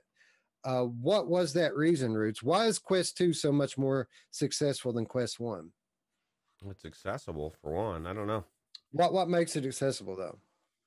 Well, the cost. The cost. The cost. So let me ask you, Roots. Uh, if you're Sony and you're and you're putting together this next gen high fidelity VR system, uh, but at the same time, they're they're they're looking big picture here. Five million units like PSVR one did. That's not going to be considered a success this time. They're looking to sell in the tens of millions of this these things, and in order to do so, it has to be accessible. And in order for it to be accessible, it has to be affordable. And the, last PlayStation VR launched uh, around 450 to 500 dollars just for the basic kit. Uh, I don't think that they want to launch at that price point this time. I think they want to get it under 400, somewhere closer to 300. And I feel like if they're going to put in this high tech uh, wireless uh, functionality that allows for their level of quality, remember, high fidelity is what, you know, that's the most important thing. They want to have these big first party games, these high fidelity VR experiences on, uh, you know, on high resolution screens with wider field of view. There, if they wanted to do this through the air, you're talking about something that's going to be quite a bit more expensive to manufacture. And the only way that they can do that is either by eating that cost or passing it on to the consumer. And if they pass it on to the consumer, then they're not going to be able to sell a lot of them off the top. And I feel like more than anything, that's probably why we're not getting wireless uh, in the base model. Now that now with that said, they didn't say that there would be no wireless.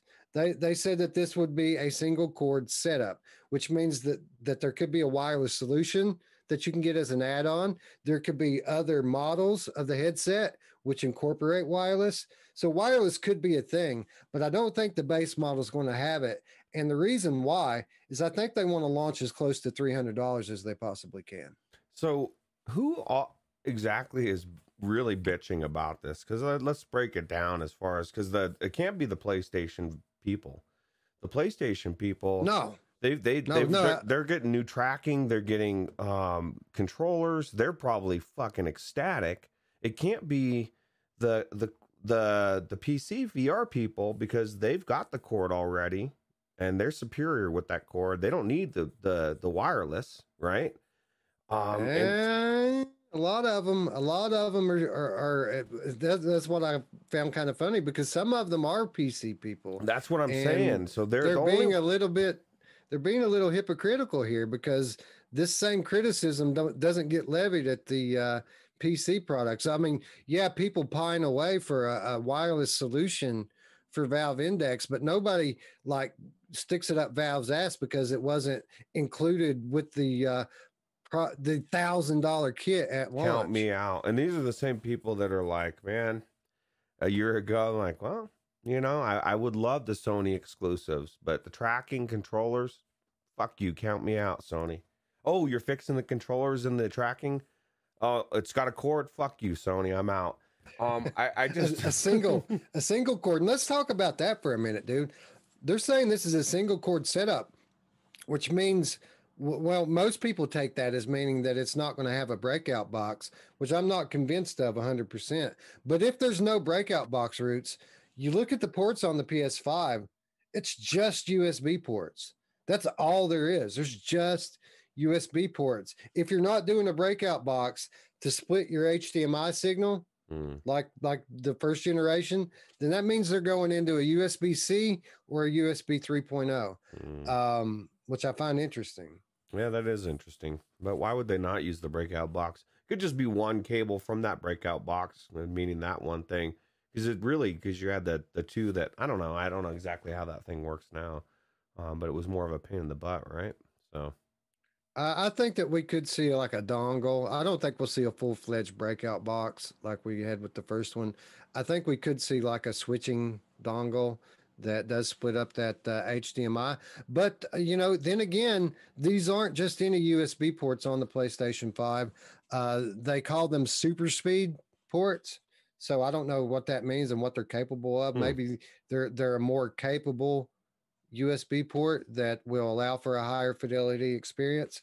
Um, but I think that all these people that are pining away for wireless need to take a look at the other things that were was said about PlayStation VR. The confirmed things that we know we're getting. They said roots. They said more resolution. Most people think more resolution in 2022 is going to mean 4K per eye. Now, I, I see that that is that could be a real possibility. Um, I don't know that I would necessarily think that's the way they're going to go because having used the G2 at uh, you know 2K per eye, I can say that that would be a huge jump for PlayStation to have that kind of fidelity. Now, uh, they're also saying wide field of view, right? So not only do we get more resolution, they're going to stretch the picture out and you're going to have more field of view. Both of these things more taxing from a resource uh, perspective. You know, it's going to be more taxing on your machine. That's more pixels to render. And if we're doing wireless, that's more pixels you got to put through the air. Yeah. Not an easy thing to do. Uh, and even if it were an easy thing to do, again, not a cheap thing to do. Uh, and again, we want to keep that cost down so that we can sell tens of millions of these things. Um, we also, uh, one thing I, I, haven't heard a lot of people talking about over the last couple of days, something that we know is coming. Uh, th- these screens are going to be HDR, which I think is going to be a big deal. High contrast ratio screens. Mm. Uh, I, I, think that we're probably talking about OLEDs again, Roots. OLED screens like the first PlayStation VR, uh, phenomenal lenses like the first one had, uh, still the best lenses in any VR headset in the original PlayStation. Uh, we're going to have HDR screens that are super sharp at a wider field of view. And this is just what we know about the optics, right?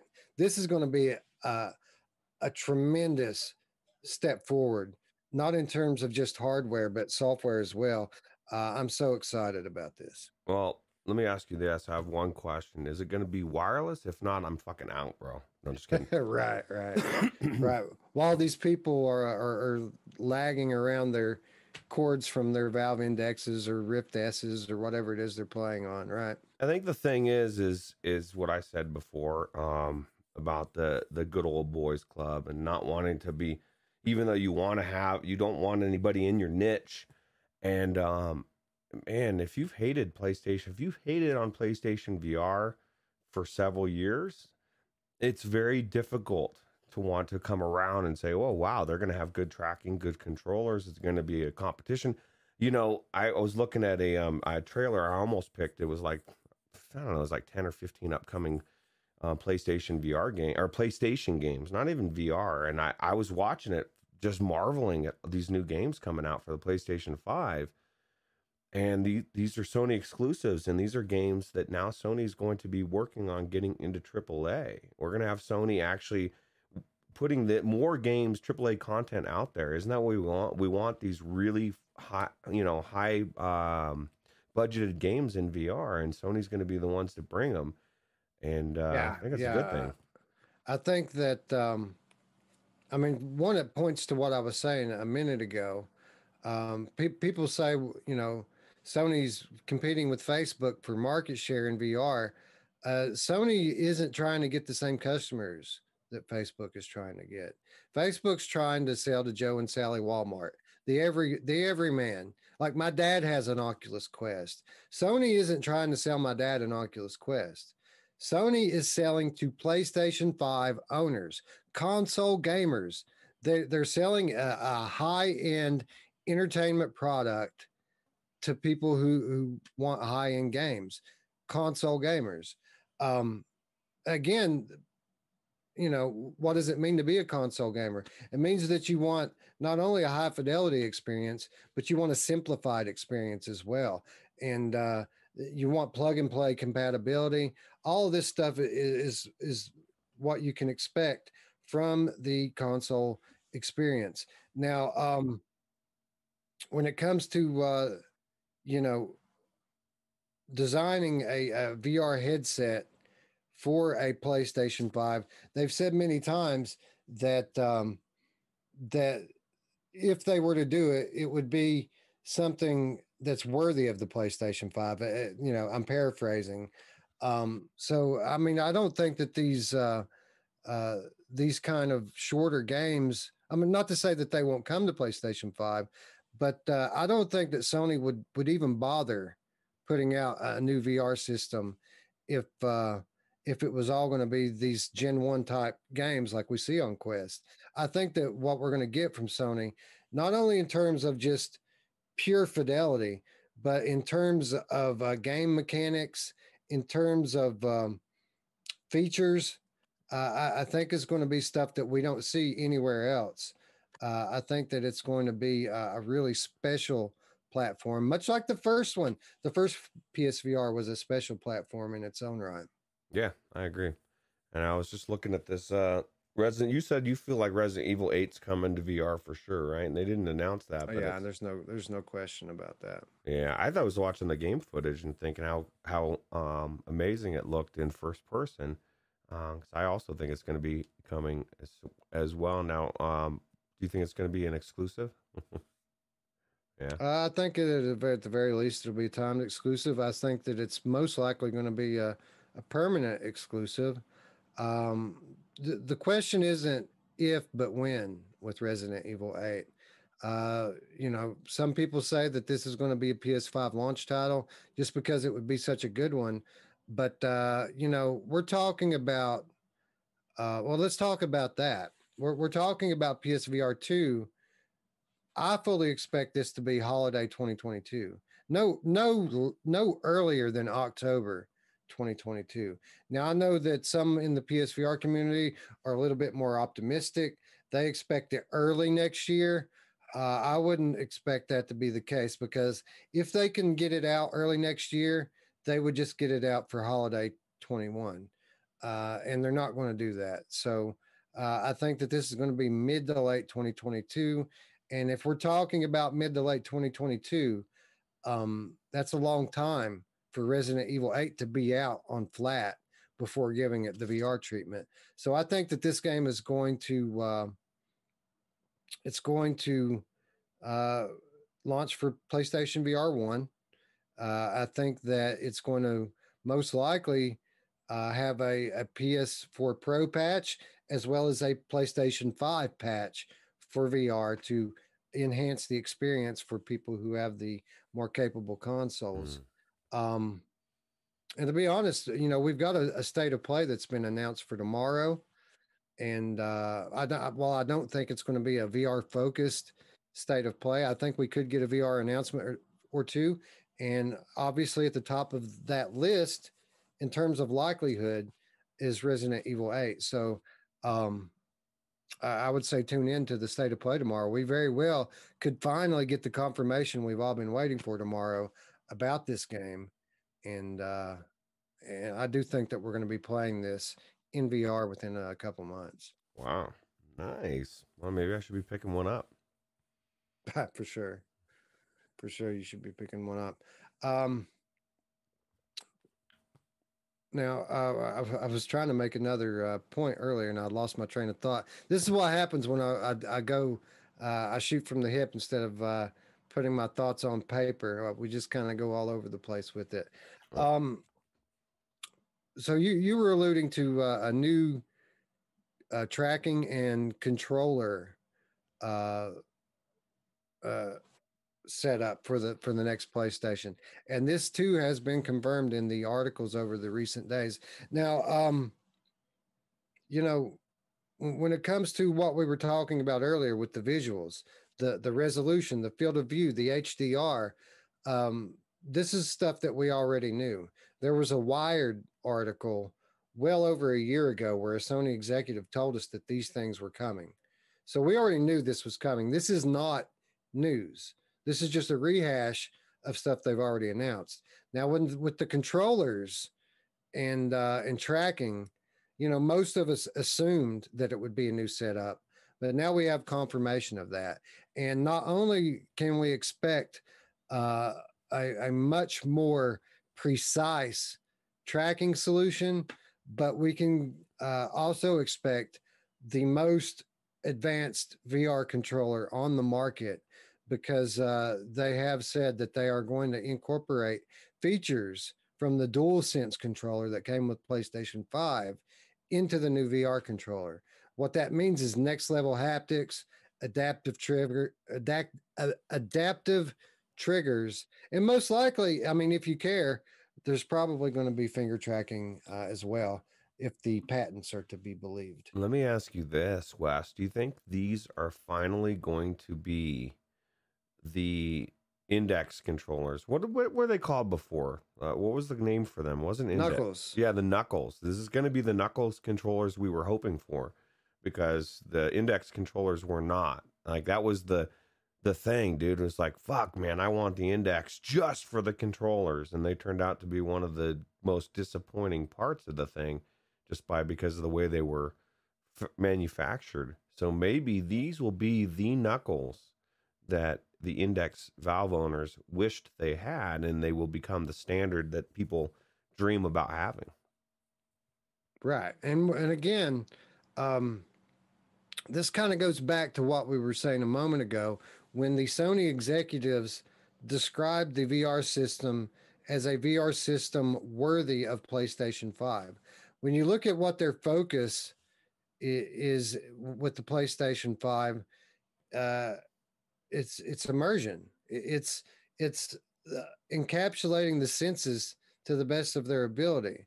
So uh, haptics and sound play a huge part in that, and I think that they're going to look to innovate in these areas on the VR system as well, and that includes these controllers uh, while it could have comparable finger tracking, and I expect that it probably will uh, to the Valve Index controllers, uh, it's going to be next level in terms of haptics.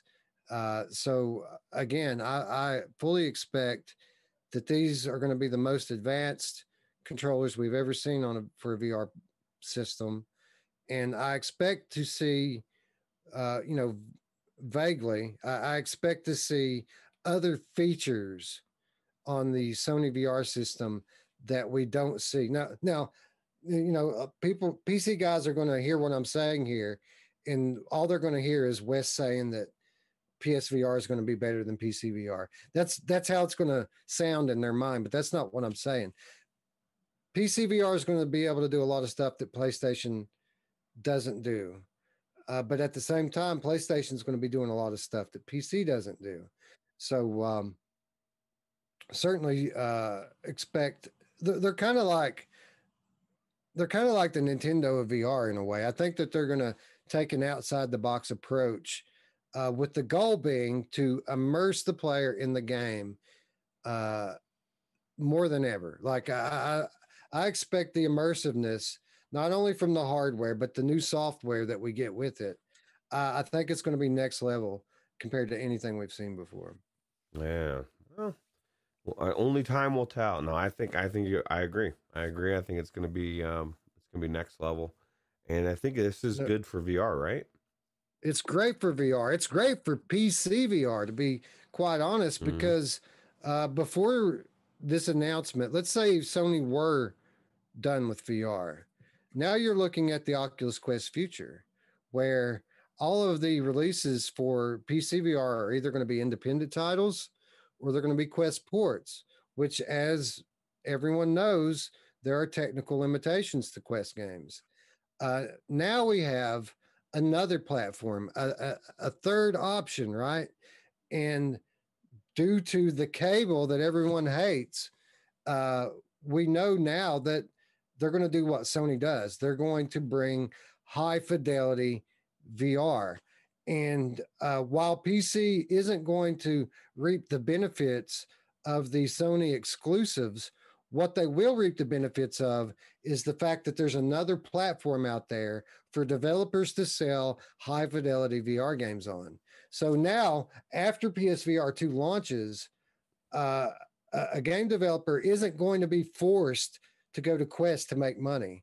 Now they're going to be able to make money by making cross platform games between console and PC that have a higher fidelity, that have advanced features, all the things that come uh, through the cable, right? So uh, th- this not only is a great news for VR as a whole, but I think it's particularly good news for PC VR as a platform.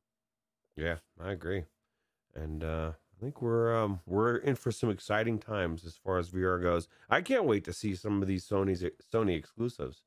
You know, like God, uh, dude, they're going to be the best games we've ever seen. There's no question. Like I'm thinking of like I you know I, I like some of those games. Like I of course it's not exclusive, but one of them that I saw today was the Harry Potter game, and even that would in VR would be amazing. But I'm thinking of um, like the Spider-Man game, dude. Just that, just even the most recent one. Just put that game in VR as it is, third person would be phenomenal. And and I think that's what we're people forget is even just like the average Sony exclusive. That's an amazing game, like Horizon Zero, whatever, whatever that Horizon game that's coming out. Um, that would be amazing in VR, right? And it's possible. It's possible that game comes to PlayStation VR.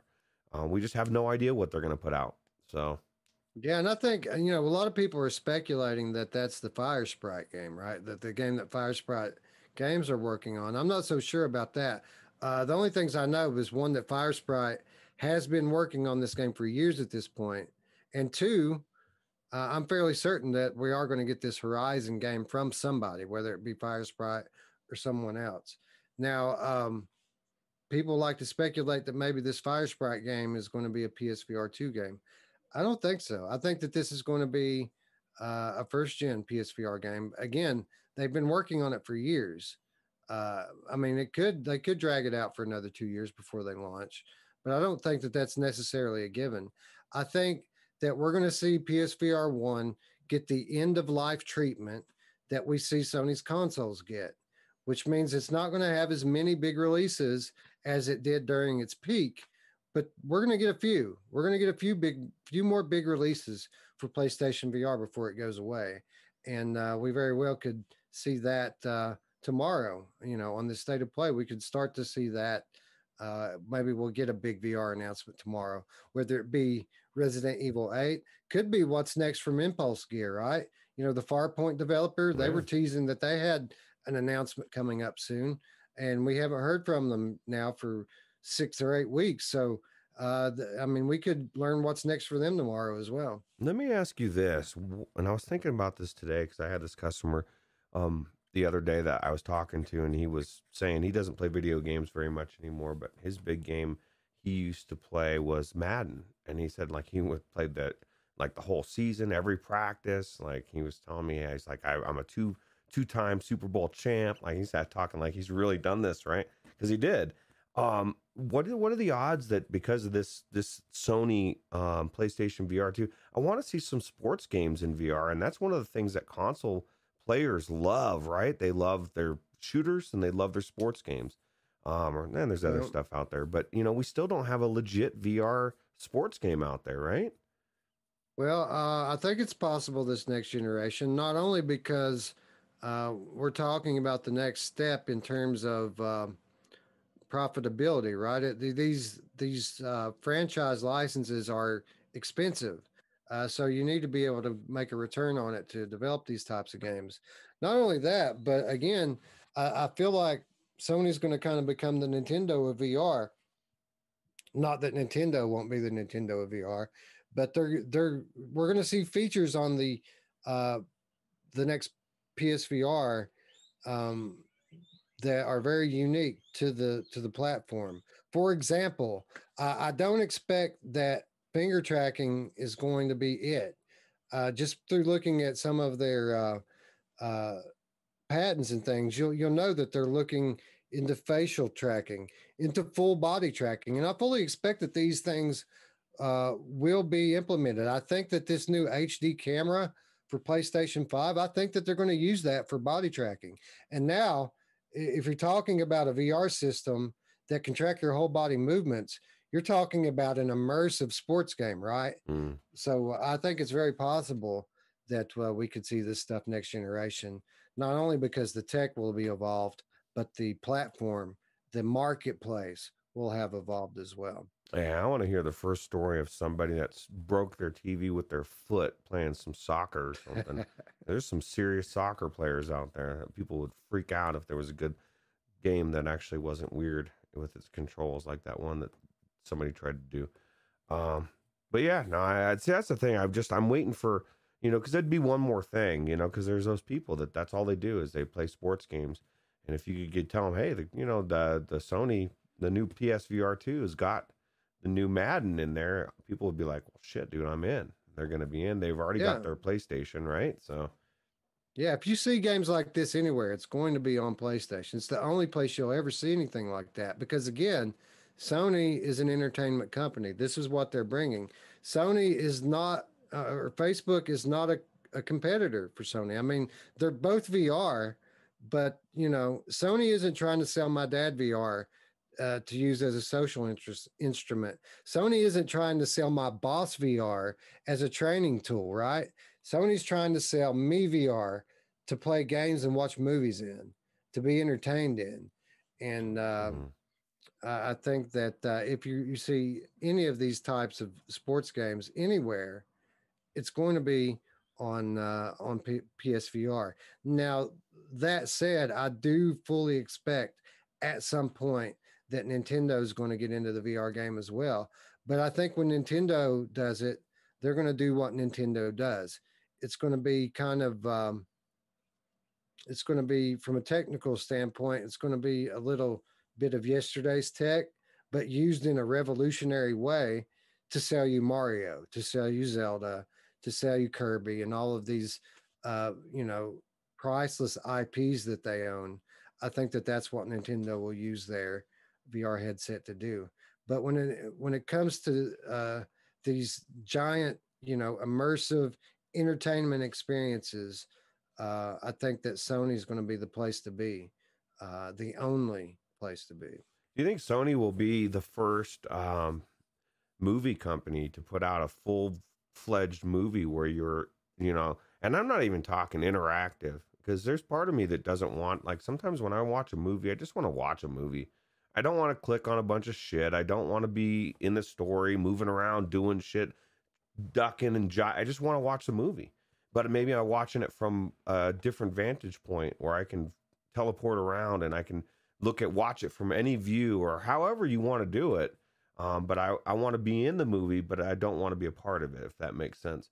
Um, you know, I think because they're they're already involved in the industry and they've got their own tech that they may be inclined to uh, put out the first full fledged VR movie.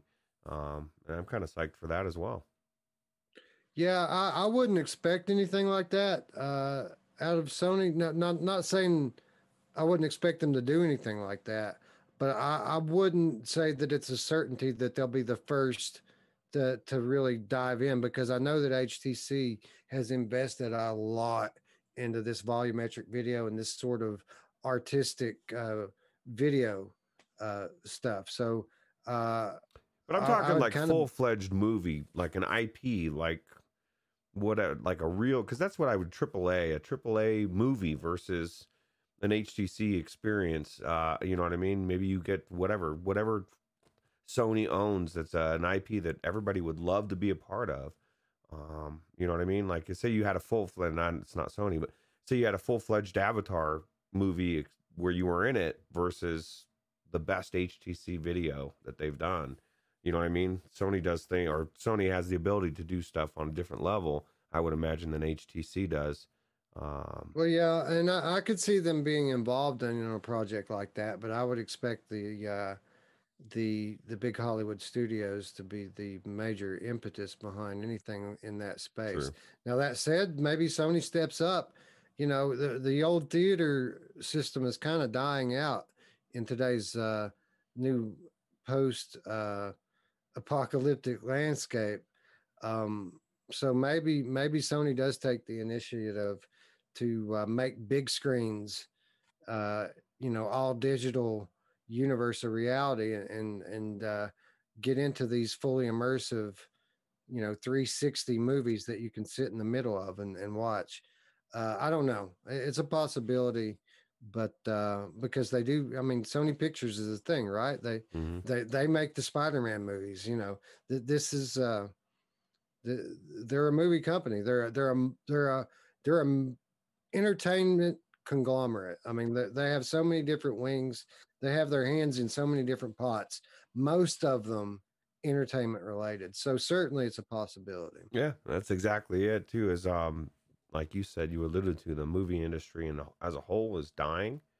Um, people aren't watching movies; they're not going to the movies. the The stories kind of suck. Not really the movie production industry, but the movie uh, distribution side. Right, where how decimated. people. Yeah, one it's just there's it needs something. It needs something different to bring people back into it, and that would be something that um, may change things to where you know you don't even need to go to the movies anymore, and now you get to be in them.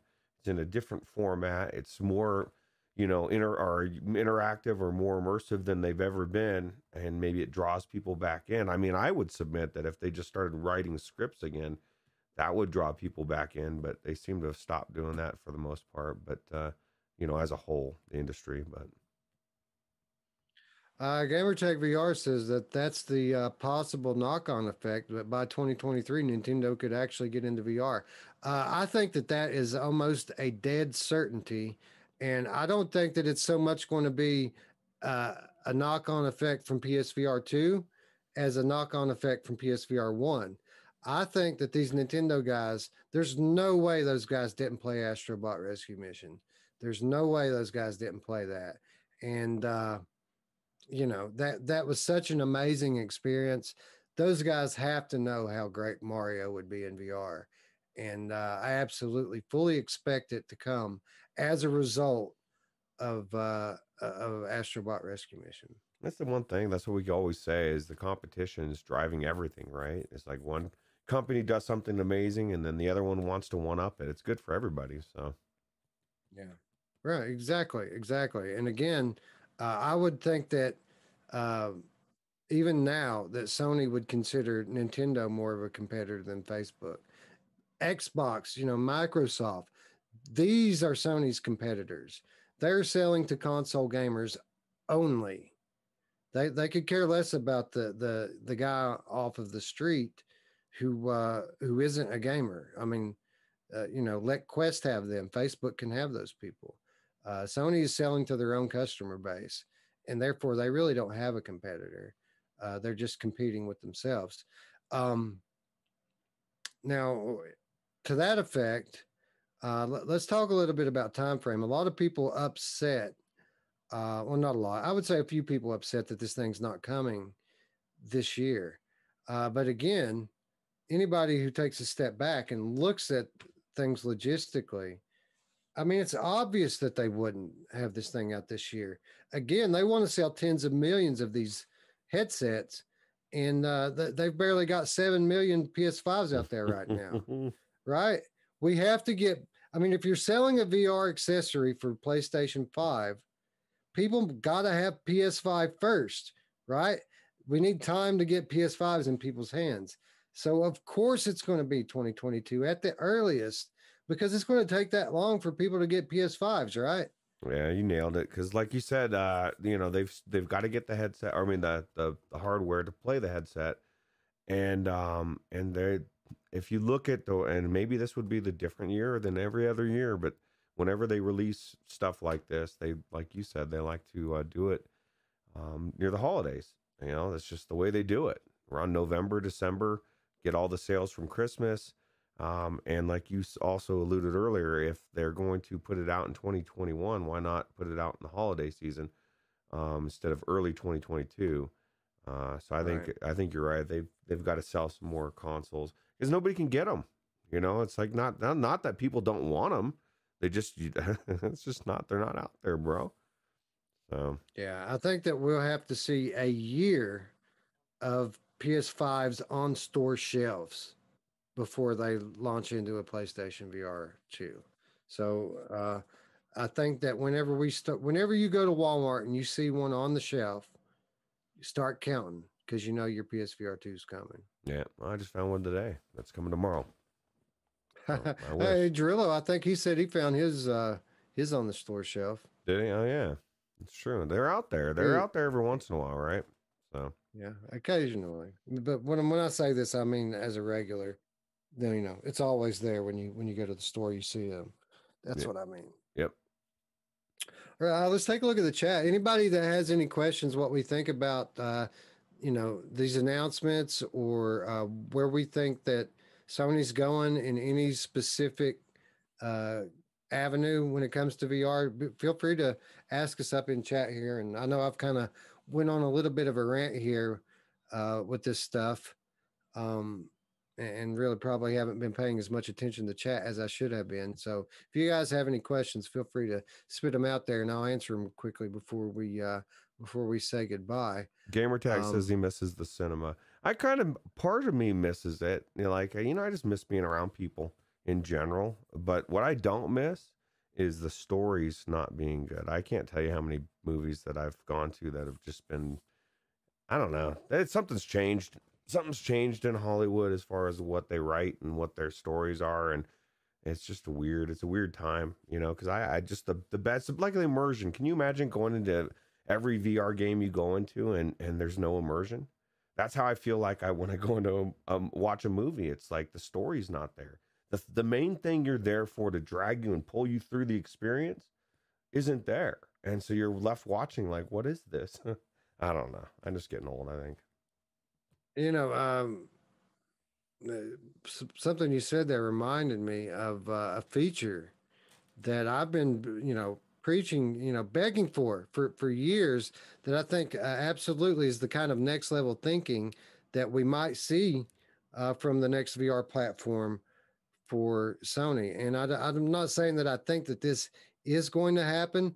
I think that they could do it if they wanted to, and I think that it would sell a ass ton tens of millions of headsets it would sell if they would only bring 3D theater mode mm, yeah. to PlayStation 5. So what they could do is they could have their their flat exclusives uh, be built in with a 3D driver so that people could play them inside of their headset on a screen, right?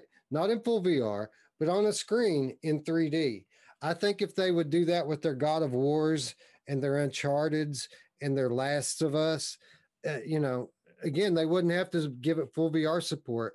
Just a 3D driver like VorpX or Helix Vision, and let us play these games in 3D on a screen. Uh, again, we're not talking about Ralph from VorpX. We're talking about Sony here. they could do this easily and people would go nuts for it, wouldn't they? Yeah, absolutely. Because all the games that um, haven't been developed for VR that your favorites or the games that you've wanted to play. Like I've never played through Last of Us. I'd play through it in 3D VR, you know? Um, or favorites you've played through before. Now you get to play it in VR. It does change the experience, especially from top down experience games. Um, it just really pops. It, it kind of made me, I, I noticed that they're re releasing a re, uh, remastered version of Diablo 2. I'm going to pick that up, Wes, because I used to play it back in the day, but it made me want to try Diablo 3 in VorpX, which I do own. So I'm going to do that because uh, um, that uh, top down view really pops in 3D. So, yeah. So I, I, don't think that this is a likelihood, but I certainly think it's uh, a possibility. One, because again, the, their whole drive this generation is immersion, right? And what's more would be more immersive than, uh, you know, having a giant, you know, whatever 60 foot screen in front of you uh, with 3D effect turned on. And again, they'll be able to provide a good experience in this scenario because they're giving us a headset with wider field of view, with super crisp resolution, and with HDR. So, uh, I mean, that they could provide a, a virtual cinema uh, screen, you know, uh, interface for their games in 3D that would be unlike anything that we've seen that would blow Helix Vision and VorpX out of the water if they want to. And again, we'd be able to play the best games in the world in VR without giving them full VR support. It wouldn't even be So- limited to just games. You could watch movies as well. And um, what would be cool is, can you imagine like if you were able to log into IMAX and buy a IMAX experience and watch it in that They- headset? They they already do that on PSVR one. Like you can you can watch 3D movies in uh, 3D theater on PSVR one. Yeah, so I mean they're already doing it anyway. Um, but yeah, so I mean that sounds cool. The only thing that I want after that, Wes, is a merging uh, merger from um, between Yaw, Disney, and Sony, and I want to go to Disney World in there and Right. ride all the rides, not have to wait. Uh. Gamertag VR says uh, I have no idea what Helix Vision is. It's basically what I just described, but for PC. And it's one dude that made it. It's a it's a 3D driver. It's a virtual screen that allows you to play flat games in 3D by using a VR headset. Yeah, that's what Helix Vision is. Five dollars on Steam. Um, and he's asking what my background is. It's uh, it's now the Lost Eye, the first game we discussed on uh, today's program. Uh, this is a still from that game. Uh, D-Real checking in says, "What's up, Pete? What's up, bro? It's uh, it's two o'clock in the morning. We're just doing our late night VR show. Yeah, the was it uh, the strangers at, in the night or what? I don't know. We yeah, decided. Strangers in the Night podcast. Yeah. Virtual strangers in the night, That's as uh, gamer chick likes to call it. That's right. Radio Runt Uh, said he's like already it. decided, so he's gonna call it that anyway. Anyway, uh, I don't know how to wrap it up here and summarize it, Roots. I would just say that uh, all of you, those of you out there that uh, are, are are crying about the wireless, uh, first of all, need to realize a, a couple of things. One, uh, we're not talking about Quest games here. We're talking about the most amazing games we've ever seen. Two, Facebook is not a competitor for Sony. They're they're just not. And uh, three, uh, Sony wants to keep the cost down, obviously, so they can sell a lot of these things. And uh, the a wireless solution to um, a wireless solution for high fidelity VR would be a very expensive thing to put into the headset. Uh, a- and um, with uh, regard to PlayStation VR 2, I expect it late 2022, not any sooner. I don't think that they're going to wait until then to release Resident Evil 8 VR. I think that we it could be that long before we get Gran Turismo, uh, but not not Resident Evil 8. Um, I think that we're going to have uh, awesome tracking. I think we're going to have the best controllers in VR to that point, you know, period. Uh, I think we're going to have interesting features such as full body tracking. Uh, we may even have eye tracking with dynamic foveated rendering, but I do think we're going to have finger and body tracking as well as ge- facial gesture tracking based on their uh, patents that I've seen.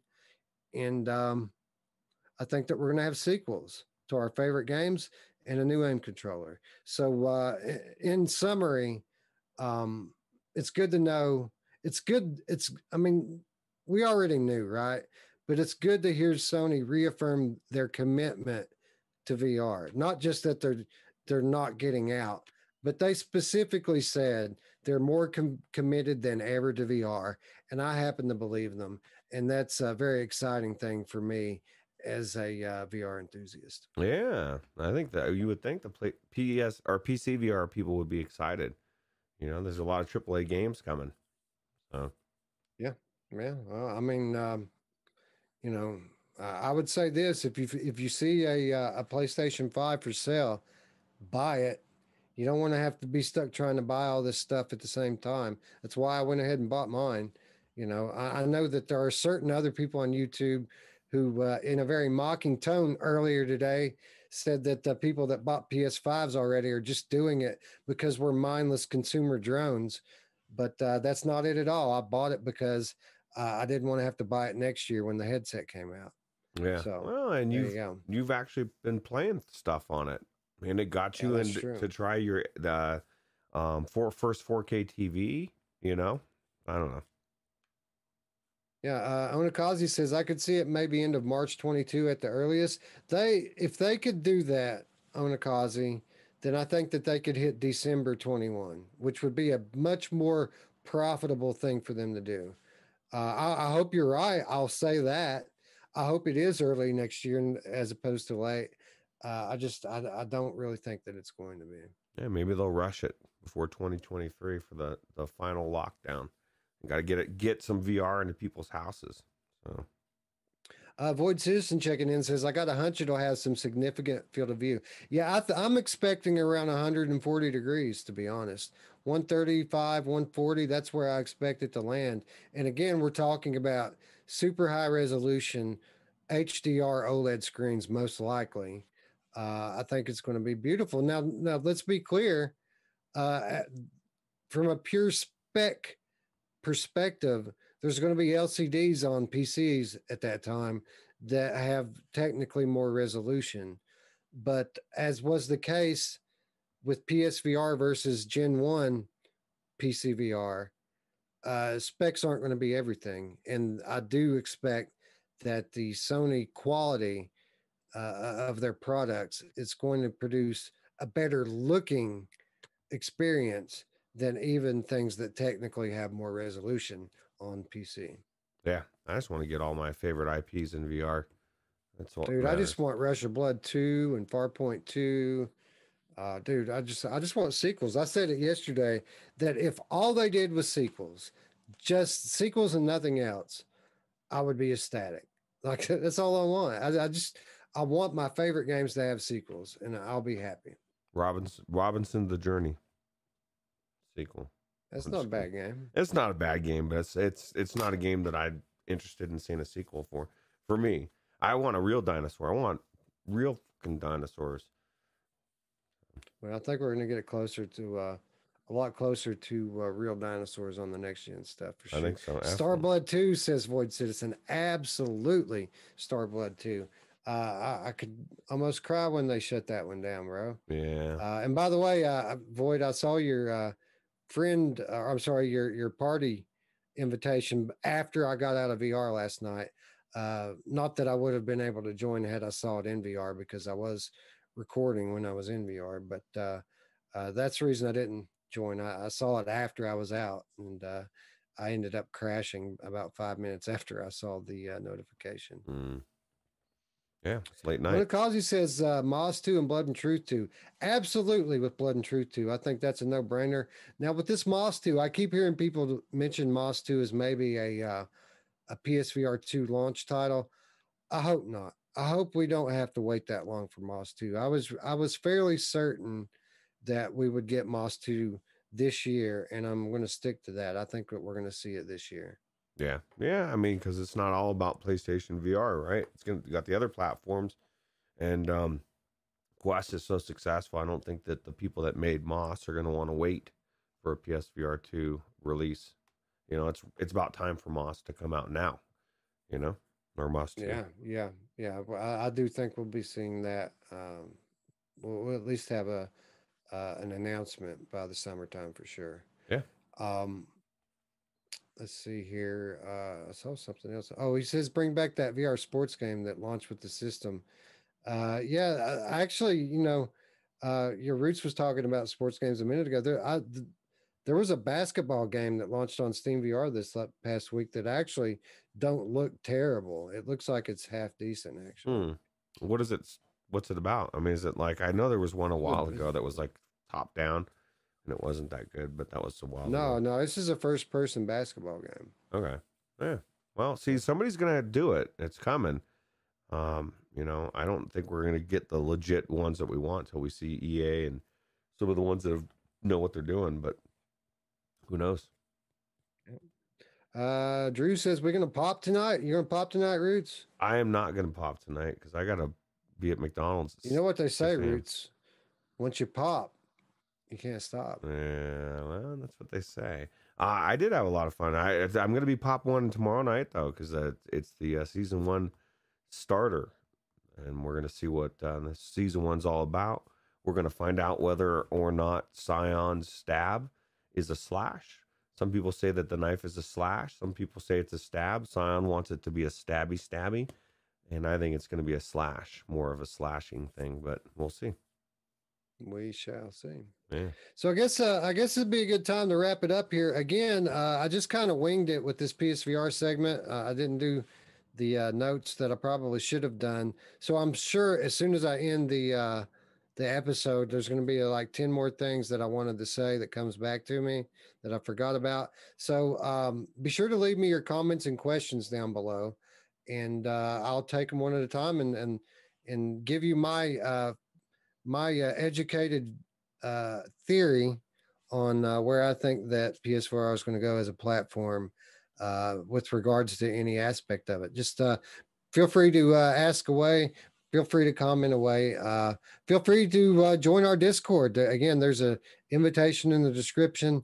The conversation is ongoing there with regards to these types of things, and you can get me there almost almost 24 seven. So join the uh, Discord. Uh, again, if you're new to the channel, be sure to hit the big red button and the bell to stay up with all of our content. Still plenty of content to come this week uh, in the terms of uh, gameplays for games that are launching tomorrow. So uh, stay tuned for that sort of stuff and be sure, once again, that you are subscribed with notifications on uh, so that you can keep up with all of it. And lastly, but not least, uh, if you'd like to do a little something extra to support us, you can do so, of course, by supporting us on Patreon, where for as little as $3 per month, you will not only gain access to our weekly show notes, but also uh, the always awesome, as many people know now because we posted it the other day, Money Show. You will gain access to the Money Show uh, as we release them. And uh, pretty good deal for three bucks, right, Roots? Yeah. People have been saying they want a landfall money show. That's what I heard. Rumors. I told them you don't Yeah. own landfall. I don't, but I did check it out the other day, and I do think it looks cool. Looks it like looks a fun game. cool. Yeah. So maybe we'll see that down the road. Yep. Anyway, uh, with that said, friends, I'd like to thank you all once again for watching. For Roots, I'm Wes. We will see you tomorrow. Bye now. Take it easy.